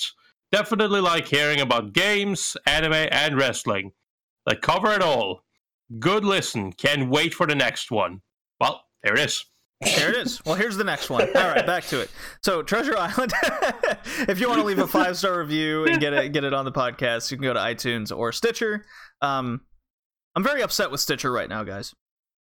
Uh, We had we had 12 reviews. Now we have nine. So three just got deleted. I don't know what happened. fantastic. Yeah, well, I mean, doesn't need to be a five star review. You can leave any review. We're gonna rate it. I don't know if, if we're gonna read it on the podcast, but we'll definitely rate We'll it. definitely and, see it. Well, yeah, definitely and see take it, and we'll take in call you consideration everything and try to better ourselves. Yeah. Well said, Vicky. All right. So on to uh, Treasure Island uh, by studio Madhouse and TMS Entertainment, so a co-production uh, Oh. by director Osamu Dezaki, Dezaki, uh, who, whom also directed Ashita no Joe and Aim for the Ace, two other anime we have covered on the podcast. So uh, the guy's kind of a big deal. Kinda. He's he's definitely two for two. Well, does he make it three for three? Well, the this anime Treasure Island came out in the fall of 1978, and I shall read the summary from Anime Planet. After the death of his father, the young Jim Hawkins has lived a quiet life helping his mother run their Admiral Benbow Inn. But he and his mother's life change forever when the drunken scoundrel Billy Bones arrives at their door. Through a series of harrowing events, Billy dies, leaving Jim a treasure map, map that leads to the famed fortune of the dreaded pirate Captain Flint. And with the help of two local gentlemen, gentlemen the trio, along with Jim's feline friend, uh, it's a tiny little leopard named Benbow, set out to find a ship and crew to achieve their goals. In the nearby town of Bristol, they find the one legged man, John Silver, who joins their ship, as well as several others. However, as the journey begins, Jim soon realizes that things may not be what they seem. Ooh. Ooh. Oh. Suspense in the synopsis. I know, right? Since it's I mean, based on a famous uh, book, Treasure Island by Scottish novelist Robert Louis Stevenson. beautiful. and after see- and after seeing Anne of Green Gables, what were you guys' expectations going into this one? Um, I mean, my expectations were fairly high, obviously. Uh, being that, being that it would be, I was expecting kind of another one of those, uh, love letters of some fa- to famous uh, Western lit- literature, and uh, delivering kind of a, you know, delivering kind of a ni- nice little adventure. Really, really, just that. A nice I adventure. Like, to Okay. make, yep, that's what I like to make fun of the better One Piece. the better One We had a Piece. One Piece where the treasure is not a friendship, like we all know. It's gonna be the end of One Piece. Shut up, Hickey. Shut up. I don't want to hear it. That is not what it's going to be. I swear. It's Please, Hickey. that. oh, you please. know it. There, you know it. There will be no ending to One Piece, please. That is also true. that is also true. They might find the One Piece, which is the friendship, but then there's like, no, that's not possible. And then there's a hint for the actual One Piece, which will be Yeah. more friendship. The But missing And then I don't history of the believe- land. I don't believe, yeah, I don't believe I'll be alive. and then, the, then they'll end it on the end, and their adventure goes on. Oh, boy. see THV. And then Hickey, they what make, were like, your the- expectations? The Boruto of One Piece. Uh, Well, I mean, yeah, it was quite it was quite high because the the novels, like the Western novels about you know sailing the seas and Mhm. pirates and things like that, usually they are very good. Uh, so you know, seeing an anime, you know, a 1978 anime, just like an Anne of Green Gables, which is you know closer to to that time period of production. hmm I I believe it will be a fairly good anime, and well, it delivered with the adventure I was expecting from a Western novel. Of course, I have my reservations when it comes to the characters Okay. and some. I mean, there's some also there's some scientific uh, misunderstandings, especially about the malaria. But I can, you know, I can forgive that. It's because of the time period the, the novel was written. Yeah, Right, 1882. Yeah. Well, yeah, They malaria, up to date malaria does come up in the science at the time. yeah, if you, if you contract malaria, you won't go around crazy killing people. you know, I need to take malaria shots because well, I live in the tropics.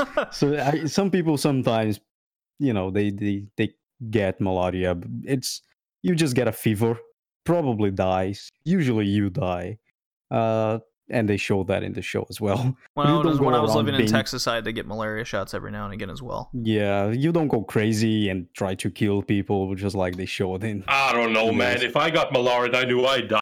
But that's not what happened with the guys with malaria. Uh, I mean, you have yes, also seen people in, in No, the they ship. got no, they just got drunken. They just got drunk and went fucking nuts. Oh, okay. I think the only guy who didn't Yeah. nuts is, was the one who was drinking, but that's Yeah. fine. And he, he just got cold murdered by the other guy. Uh, Alright. But yeah, no, you have you have the adventure, you have the characters, you have a interesting premise. You know, going around the, the, the sea, trying to find this deceased pirate, uh, former pirate uh, treasure. You have, uh, you know, the, the the island, the mysteries of the jungle. Uh, yeah, very interesting premise and very interesting show. so uh, I've read the book uh, numerous times. Um, it's definitely one of my favorite books, so I was very worried going into this one personally. Uh, and I was one. I, my expectations were mixed because it had a heavy bar that was set with Anne of Green Gables, another uh, anime we watched for the podcast based on a famous Western novel.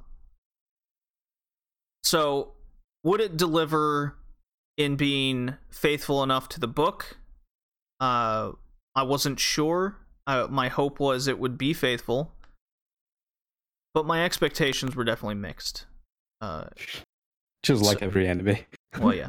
So, have you guys read the book before? No, I, I- have not. No, I haven't actually. I haven't read it. Like I've heard. I think I've seen parts of it. Like I have parts of it read to me before and stuff like that, but never actually read the entire thing. Okay. Yeah, like it. It's more the genre.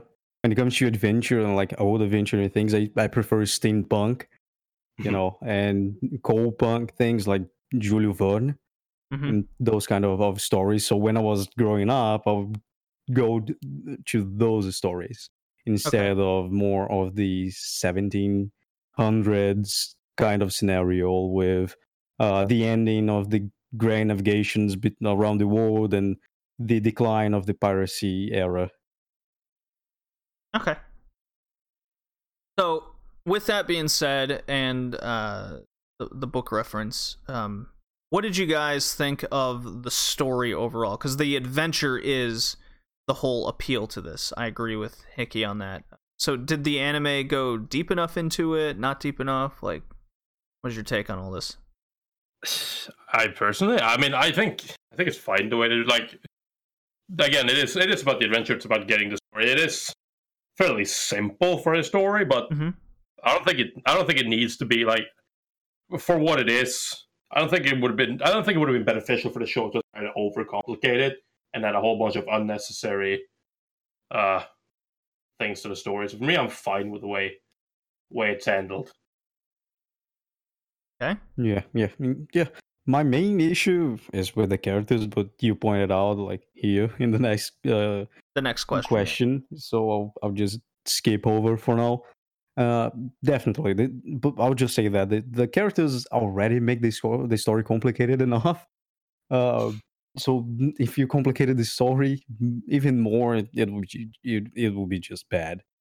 Uh, I find it interesting that I was watching it and, and I just reminded of Pokemon.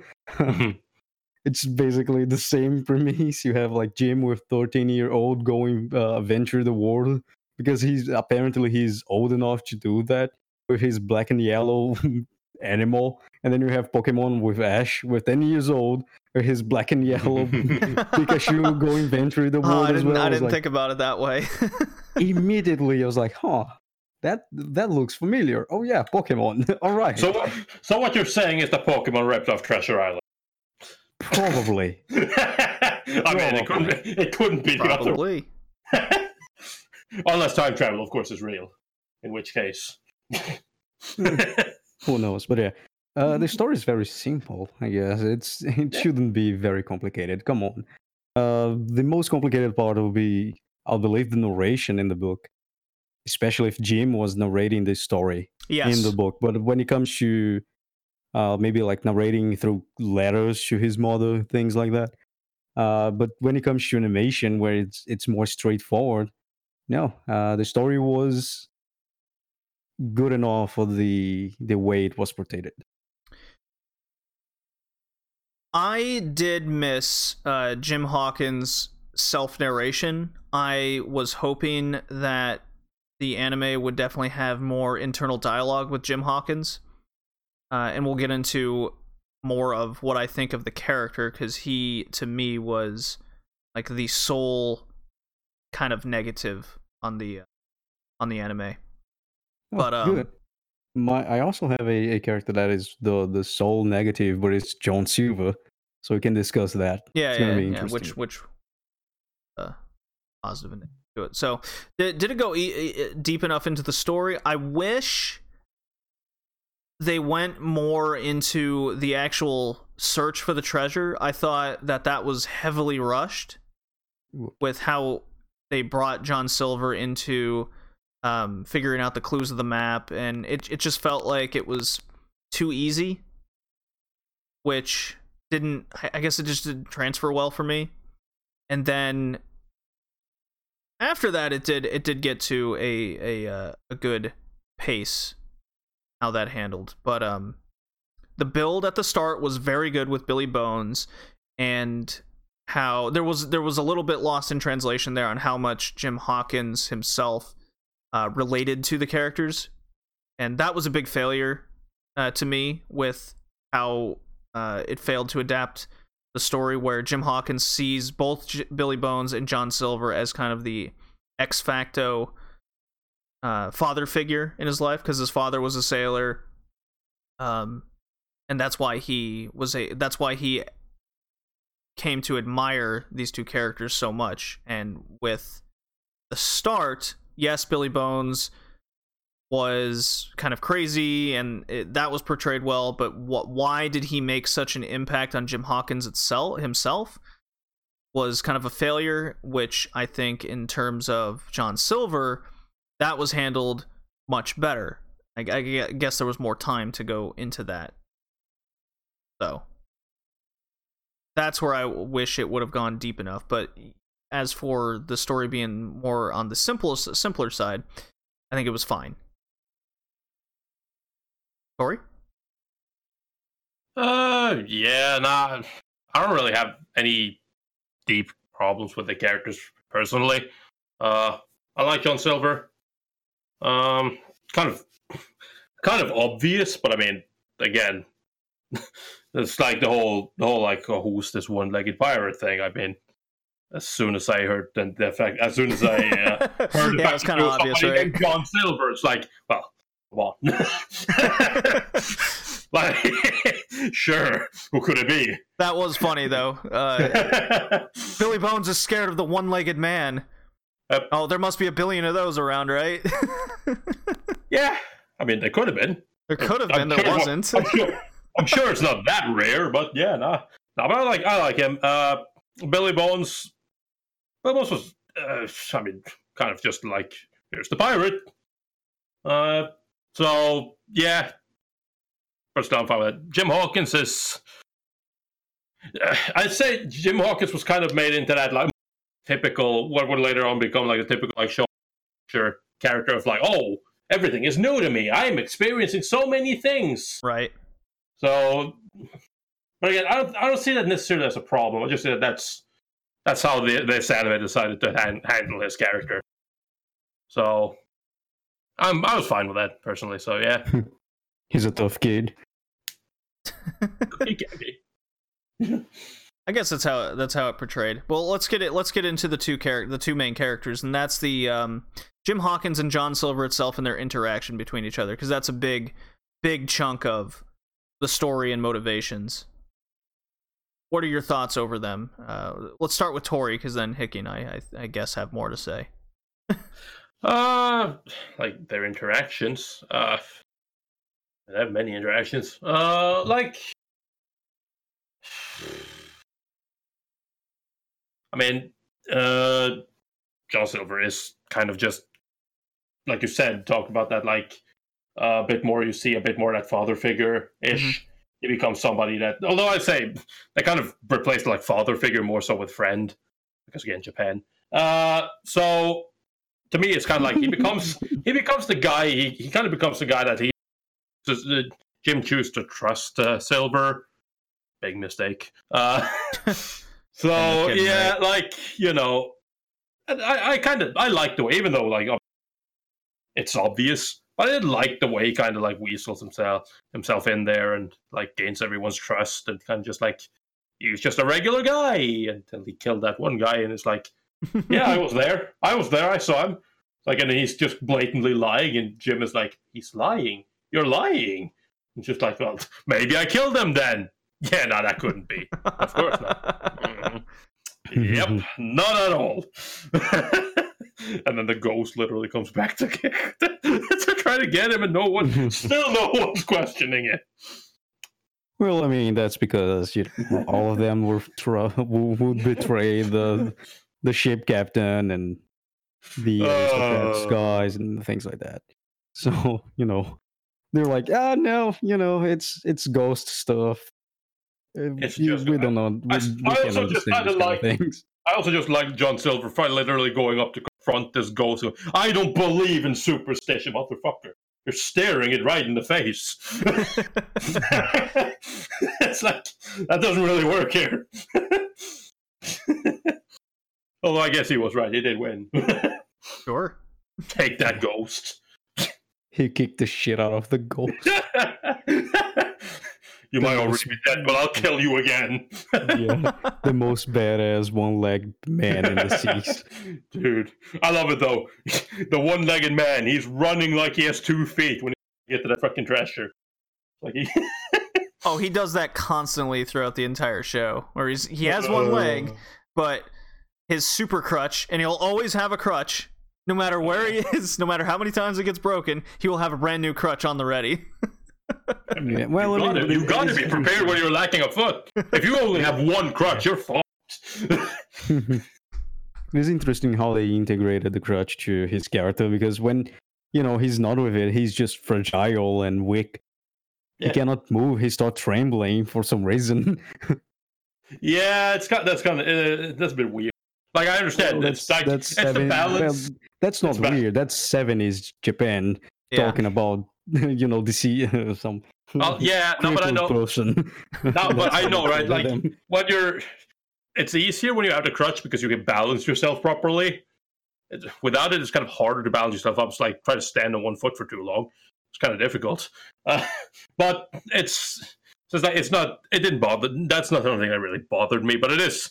It's kind of funny. I was like it's almost instant. It's like I got no problem walking, and then it's like lose his crutch. Shit, I can't. He's just yeah, he's just in the ground begging, please, mm, please help me. It's like you're gonna kill me. No, no, I won't. I'll, I just want my crutch because I'm I'm crippled. and then they, they give him the, the crutch, and he's like, I'm gonna beat the shit out of you, kid. like, uh, but yeah, no, I I believe I, I mean I'm joking, but I I really enjoy that. uh, I think it's like unintentionally funny at times. Sure. Ooh, I mean, I mean, especially- the, the, the scene that cracked me, end. the scene that cracked me up the most was uh, when uh, Jim finds out officially that John Silver's kind of a murderer, murderous pirate. That's when they get to the island, and uh, Jim goes, "John, you murdered him," or "Silver, you murdered him," and then there's that maniacal. Slow CG type panning with the crazy artwork, and he's just going. oh, you just reminded me. I was going to say I love the fact that he killed somebody. He, he like the first kills he has on screen. It's like with his crutch, and he just throws the crutch at people and they die. I love that. It's like, Yeah, throws right, it into his spine. sure. We have to believe that is like he he threw it so hard into the dude's spine it cracked in half and killed the dude. yeah, it's like, oh no, he got hit by this by the crutch. He's dead. It's like what? Wait, it is great. You know it's great. Of course Stop it's being great. yeah. of course it's great. I love But it. yeah, no, it's it's very funny. Like it is, he's just he's just badass. He's a badass crippled man. Uh, Oh yeah, no. When it comes to the interaction between both of them, I can believe more in Jim's character than Silver's. Uh, Jim is a kid; he doesn't have a father. Mhm. Uh, of course, you know you have Billy Bones at the beginning, and it's kind of the the, the first kick where uh, Jim started. You know, uh, Jim has the opportunity of going out and sail the seas and see what his father, you know, decided to follow Right. Instead of being, of being with him. and when it comes to to Silver, you know, it's his. I would say it's his first role model, and even when he knows Silver is a piece of shit, a pirate, and a murderer, he can still not like he can deny it's still his role model especially like when the the ship captain got got hit by the the bullet and they need the water to uh to operate him and take off the bullet and uh Jim kid, uh, goes out of the fort they're in because and the pirates are just uh encircling them. Uh he can he can go out of the fort goes to the river and silver's there and silver just starts shooting the the pot with water until he breaks it. And Jim's like, "You are the bad guys," and Silver, res- uh, you know, replies with something that is actually true. There's no bad and evil people. There's survivors. If you survive, you're good. You know, you're good enough. S- the yeah and the even the lines even after that, Jim started doing more crazy stuff, like trying to maroon the boat Yeah. uh, because you know he he still takes those advices. It's not Mhm. about being good or being bad. It's about being a survivor. Uh, my problem is with Silver. Silver character is inconsistent. inconsistent. How so? Yeah, very inconsistent. Uh, he he changes his ideas. Sometimes he's a big douche. Sometimes he's a, a good guy, and it, it varies too much. So you you never know what what is going on with him. Uh, exactly. I think that's Like, the point, you though. have- I mean, part of him is No, kind I of mean, I I believe it was just lost in translation. Hmm. part of no, Because because for me, it part of doesn't him make is a lot of sense. well, like he's a of- he's a dick to to Jim. Like like I said, they need the water. They trash the the the well. Jim tries to get water from the river. He just start mocking and shooting a fucking kid, like. And then after that, he start helping Jim again, and then goes back at being a dick, and then still goes back and helping him. It's too See, inconsistent, I don't. in For my me, opinion. For me, that is just kind of uh, him. It's the problem with you know him being the captain of the pirates, uh, because on one hand, he doesn't have he doesn't have any like ill will or wishes towards. He doesn't want to kill Jim. He doesn't want to doesn't even want to hurt him. Really, he will do it, but he doesn't. It's not necessarily that he's like, oh, I'm I'm going to be a big bad meanie. It's more like he has kind of like what he has essentially the two sides to him, and then you know, kind of like the one side to him where it's like he doesn't really have anything against Jim, and for all intents and purposes, he does actually see him as kind of a friend. And on the other hand, it's like he's got his pirate crew. He can't show that in front of them because to them, Jim is the enemy. So he also has to be like the tough bad guy. It's like And it does come to bite, bite him back in the ass too. At one point in the arc, where uh, Yeah. he finally saves Jim like one too many times, and that's when the pirates uh, start to revolt. They even give, give him the black spot, which uh, for for those that don't know, when a pirate's given the black spot, it basically means every other pirate is now out to kill your ass. yeah, which I did think it was kind of funny because it's like they just draw it on a piece of paper. So it was just like, well, fuck, you'll be it. But yeah, he's just like, you think this paper means anything to me? Arr, rip. Uh, yeah, no, I, I I like those moments where being an absolute badass. Just like everyone literally, you know, remember Billy Bones when he got the black spot? He was just like, oh shit. Well, yeah, that end. was that was awesome. I really like that Yeah. when Billy Bones gets the black spot, and it's this this rubber like ball essentially, and Yep. he he's already a drunk. He's already had like a heart attack.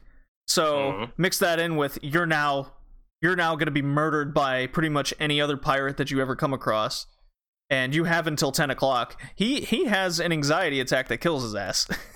Yeah, yeah, that was that was hardcore, I was like, That was like- awesome. dude. when that happened, I was just like, all right, that's that's just not like any of this. Is unlike a lot of other kid shows. yeah. What Oh no, that was that So- was cool. So unlike Hickey, I liked Silver's character because it showed three sides and they all conflicted with each other. Uh, Yeah. Because of, like you said, Tori, what circumstance he was currently in and how does it, how, because his motivation is finding the treasure. Uh, at the end of the day, not You exactly might even say carrying. he's obsessed by it. my, you might one might say that exactly. Uh, so he has he has uh, the relationship with Jim, and he does develop a nice one. He has the Mhm. pirate side of himself, and then he has uh, his own kind of self being, right, and his own Yeah. his own morals. So you have those three sides, and they clash with each other, and how how it all kind of comes together is um, trying to keep it separate and trying to come out with the best situation uh, depending on the circumstances he's in. So, what's a good example of this? When well, we can stick with uh, when Jim um, was in the duel with the other pirates, right? yeah, And, Sil- and Silver goes, okay, I don't want Jim to actually die, so how can I save him? Yet, how can I keep my pirate crew on my side? Yet, how can I also use this to find the treasure? And he comes to the Yep. conclusion uh, the fight was unfair because you knew you're going to kill him anyways. Uh, we can use Jim as a hostage for the people that'll help us find the treasure. And Yeah. there was multiple instances where things like that came together, and that's where John Silver, to me, was a really good character. Now, Jim's character was very one-dimensional, with his only conflicting thought is, do I see John as my friend or do I see him as my enemy? And Mhm. where Jim Hawkins really drove me nuts was his constant uh, I won't listen to anybody. I'm just gonna run off and do the thing. So No you have you had no Billy one was Bones, really helping that much. and no one would except no one would present a, prevent him from doing these stupid decisions. Uh, Gray was Gray helped a lot. Gray did help a lot, but remember what he said? Do you see? You should have seen his eyes, man. His eyes. yeah, right. You want to stop him like that? You want to No. stop those eyes? Uh, Gray was cool though. I, I like Gray as well. he was a, he was a good side character. We'll get to the supporting cast in a second here. I I, Yeah. I want I do want to finish this thought with Jim. So Mhm. Jim Hawkins from the get go when when Billy Bones dies, and he has the map. They know the, the they know the he knows the pirates are coming to murder them. Everyone in town knows that the pirates of the crazy guy Flint are coming to town to kick some shit, right? So Mhm. Jim's first reaction is, "I gotta get my mom out of here. I got the map. Uh, let's get to safety." And then Mhm. immediately negates that and goes, "I gotta go back." Yeah. Yeah, no, he he's got does about that It's like you got that you the get that dilly dally. We gotta get out of here. It's just like, Mom, let's get out of it. Let's run. Wait, wait, wait, wait, wait. Wait, got, got to put out the fire first. Uh, can't have the lights on. Got to do this. Got to clear out. Let's go. Wait, hold on, hold on. It's like, guy, come on. Like I know don't that he's to- 12, 13, but come on. no, but I, I, Right? I personally, I didn't mind that too much. Billy Billy Bones says, "Beware of the one-legged man who wants this treasure. He's coming. He's very dangerous. I'm sc- I'm so scared of this guy that I died of a heart attack." Yeah. Jim, a bit go find. Hey Jim, there, we found this dude in town. He's gonna come and join us on this treasure hunt. Uh, This he's one. one-legged He's a one-legged man. Oh, I think he's a but he's a pirate. Cook. He's a cook. He shouldn't be a pirate. R- right, and then Jim way. is just so quick on a dime to believe this guy. Well, he doesn't. He doesn't believe him, but then it's like, just like talks him to for a while, and then he lets him know that there's a pirate in his tavern. He's just like, a pirate in my tavern? Nah. Not in this town. dog. no. I love, that, I love that moment because I'm just there like, wow, he's really trying to sell this idea that he's not a pirate. just goes in the fucking like, like, where is this guy? And Jim's like, he's over there, you motherfucker. Get over here. you start chasing him around town. Like, oh god, I love that. It was interesting that we never saw those initial two pirates again. Uh, well, one of them dies; he gets trampled to death by horses. Uh, but um, Black Dog, we don't ever see again. I thought was Yeah. interesting. he got chased away by. Uh, Yeah, he got chased away by Silver. by Get Joe outta Silver. by by the most badass one-legged man. Yep. I find it kind of weird the way they describe him as like he's the most evil of pirates. I didn't really ever get to see that properly. Okay, I, I'll take their word for it. All right, so how about the supporting cast? uh, I mean, They it, it didn't- depends. They didn't do jack shit and got killed off. yeah, like I like, like I said, I like Gray. Gray was cool. You His his switching side was kind of weird. Like, no, I side with the weak ones. Oh, sure, you you do you, man. but yeah, like, it's, it's, it, it, uh, it, it doesn't make much sense in the book either. no, but Yeah, uh, I mean, like but when he he becomes side with the the with the weakest one. Yeah, Even he- after the he adventure where he donates his money to a free Ireland, Ireland Yeah. movement and dies in battle. Yep, He died No, but, like- valiantly in battle, though. he did. But he wanted to become John Silver. free Ireland. Uh, yeah, no, but like again, like it is, it's pretty. Like he was a pretty cool character to me. The, kind of just the way like he tries to, he tries to protect uh, Jim. Obviously, he follows him, follow him, uh, follows him around. He also has that really, really nice little one where they're dive, diving in the sea there, and the shark comes in, and he's just like, "Fuck it, I'm knifing this thing to death." what a badass he is. uh, I love that.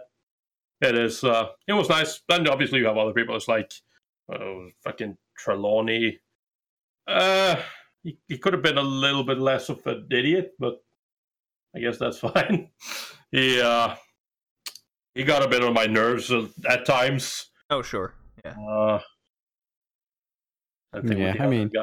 most of most of the pirates they just they just die from malaria. You, you don't yeah, don't really really need to well, I would say much of them. I would say half of have them died of malaria, and then there was a the the boat the crew other half that just kill themselves. the, the boat crew had suffered from the one guy going uh, crazy because he thought um, everyone was out to get him. No one would believe him, so he lost his mind. So he murders everybody, but everyone dies in funny circumstances. And there's there's Jim on the uh, on the ship boat just watching all this happen. terrified. They're like, what, what the fuck is going on? and then You're Silver all just comes back out of nowhere to the, to the ship. yeah. pirates are just monsters. All they care about is killing. Actually, they're just crazy. They're just fucking Yeah. nuts. Out of the, yeah, yeah. Out of the pirates, you have you know Silver and Puppy, and Puppy is the, the comedy relief. yeah, don't really Bobby. you don't really pay atten- that much attention to him. And to the other side, the the good guy side, you have Gray, which is a actual good supporting character. You have Doc, uh, which has his role. You know, he's Mhm. the doctor. There's no denying on that. Same goes to Captain. Uh, you have the the two other guys, uh, random guys. One dies, and it you know you Oh actually yeah, have the yeah. you have the the the old man and he he dies and gets uh he's actually also kind of a role model to jim the the more like you know good side uh, of Right. jim goes seeking this old man and the old man just gets shat on by silver as well uh and then you know that that starts all the mentality of pirates are evil and they don't care about people Right. at all uh you also have the other guy uh, the chubby guy from the two brothers that also dies and just reinforces jim's views of the pirates uh you have the the bad aristocrat uh, aristocrat that doesn't do anything i Yeah, don't i don't know why he's there yeah he he he he just he's just there because he has the money to fund the the, the he has the, The money. voyage. Yeah, he's that rich guy that wants adventure, pretty much. yeah and you know he doesn't contribute to anything at all Oh, he does nothing. No. No, he's Well, I mean- he's just rich. and at the end at the end he helps with negotiating Ooh. Yeah, That's like yeah, the yeah, only well- thing he does so, so then, what do you guys think of how it how the story wrapped up? From the moment they found the treasure till uh, the very last moment where uh, Jim's all the way back and he, um, you know, he's ended his like ten year journey. Uh, yeah. I mean, I first of all, I like the fact that there's an epilogue. I one of the things that I miss. I don't. Not every anime needs an epilogue, but it's definitely one of those things I miss from a lot of modern anime and modern movies and Mhm. series in general. Where it's just like kind of when it's over, when like the main point is over, it's done. That's where it finishes. So kind of the the epilogue is it's nice. I like it. Uh, it kind of gives you a little bit of a nice little insight into what happened. The whole treasure thing is like again, it is where where it wraps up. Obviously, they would eventually find the treasure. How they get to finding the treasure, stuff like that. It's it's fine. I don't really mind. That's like not the most complicated thing to find. It's like for the for the back in the day, I would I would assume that in the riddle it was just to fucking get there and not get murdered by pirates. Right. yeah yeah uh, I thought the, the the treasure wasn't worth jack shit when they came back. I, Well, yeah, Yeah. with the amount of money that they got, it was like, was that even worth it? I, I love that fucking old dude though. Like, the guy they found on the oh, island, a just oh, like pounds. It's like, oh, yeah. yeah, that is a thousand pounds. I'll buy a fucking farm and everything. It's like that's not going to be enough to afford anything. He's He's like, like, "What?" inflation is inflation was that much in ten years? Shit. I love that moment though. Yeah. After all that, they they each only got a thousand pounds, which was n- Yeah. I nothing. mean, Well, I mean, Come on, it talking makes to- sense. t- It's the Talking to, to the yeah, talking to the to the time period of the thing, a thousand pounds was a lot of money. But Ah, still, it wasn't they even found- enough to buy a found farm. cave. yeah, they found they found a cave full of gold, and every all of that thing, all of that shit was worth a thousand pound each. I was like, all right, okay, I guess.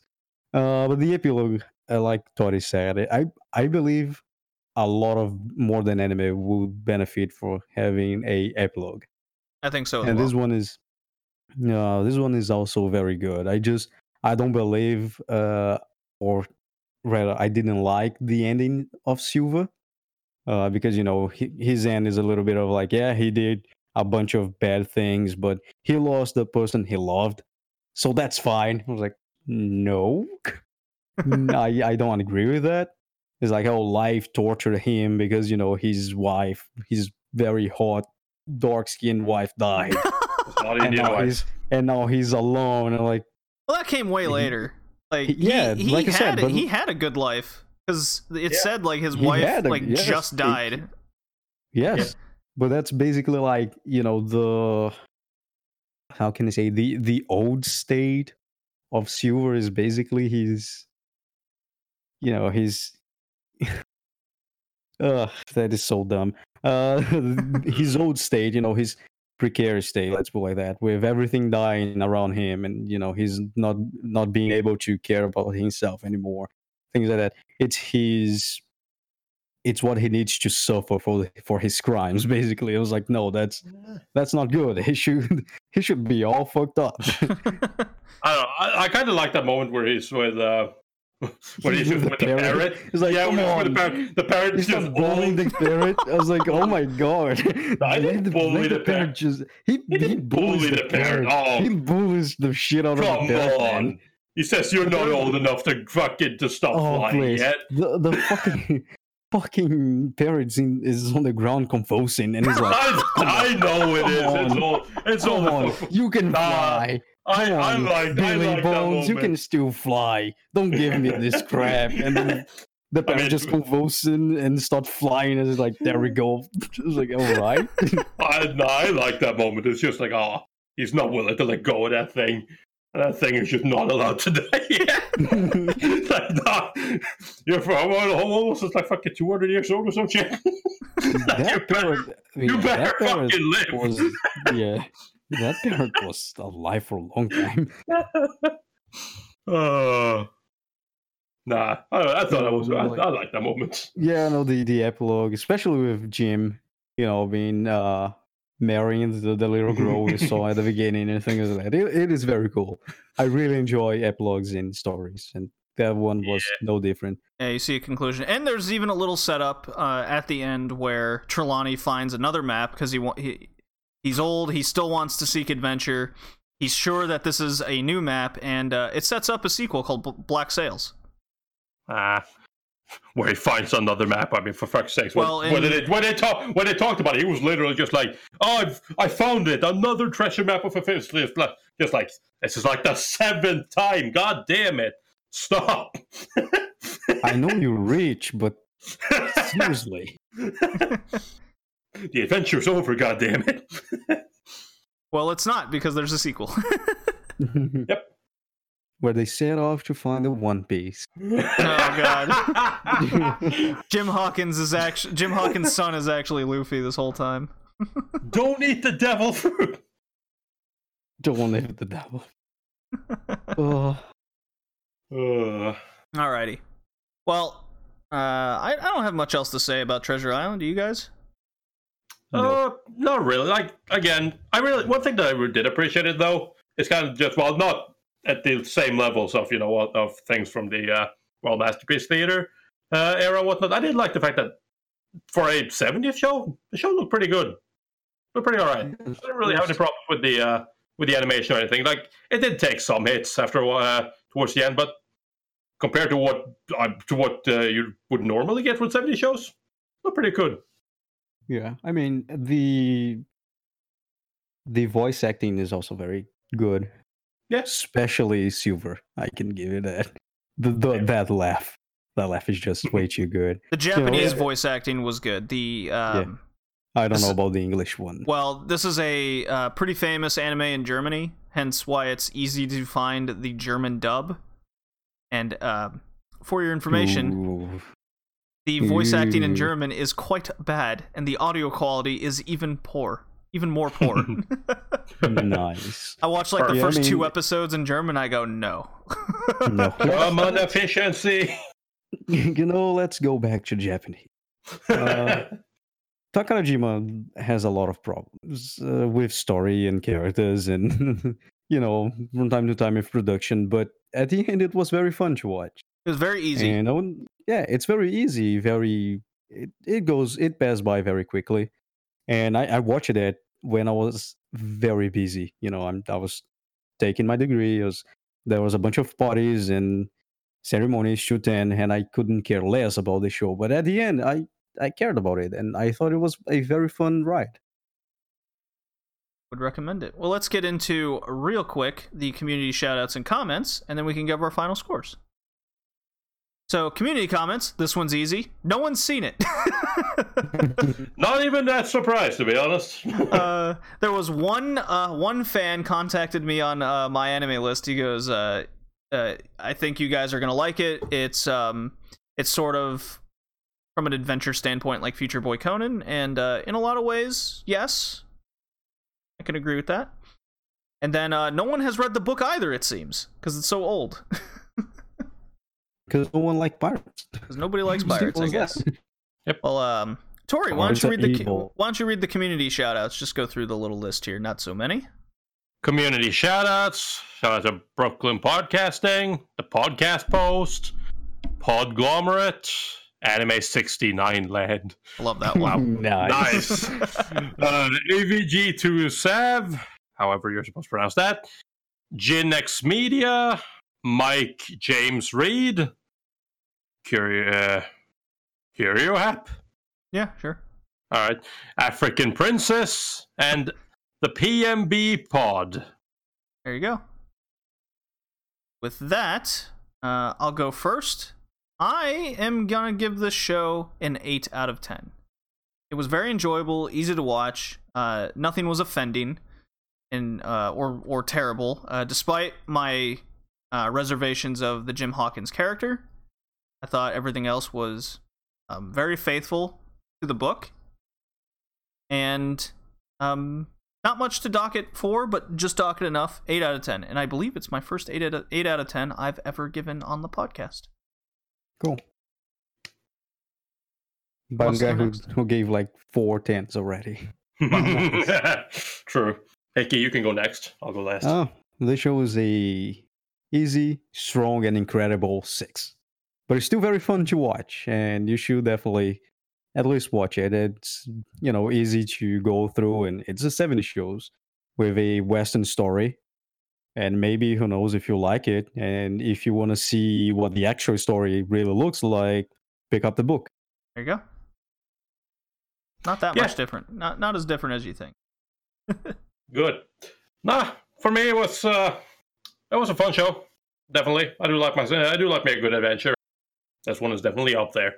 So uh yeah, just a ton of fun to watch. Easy to watch, went by pretty pretty quick. And I agree with JD. I gave it an eight.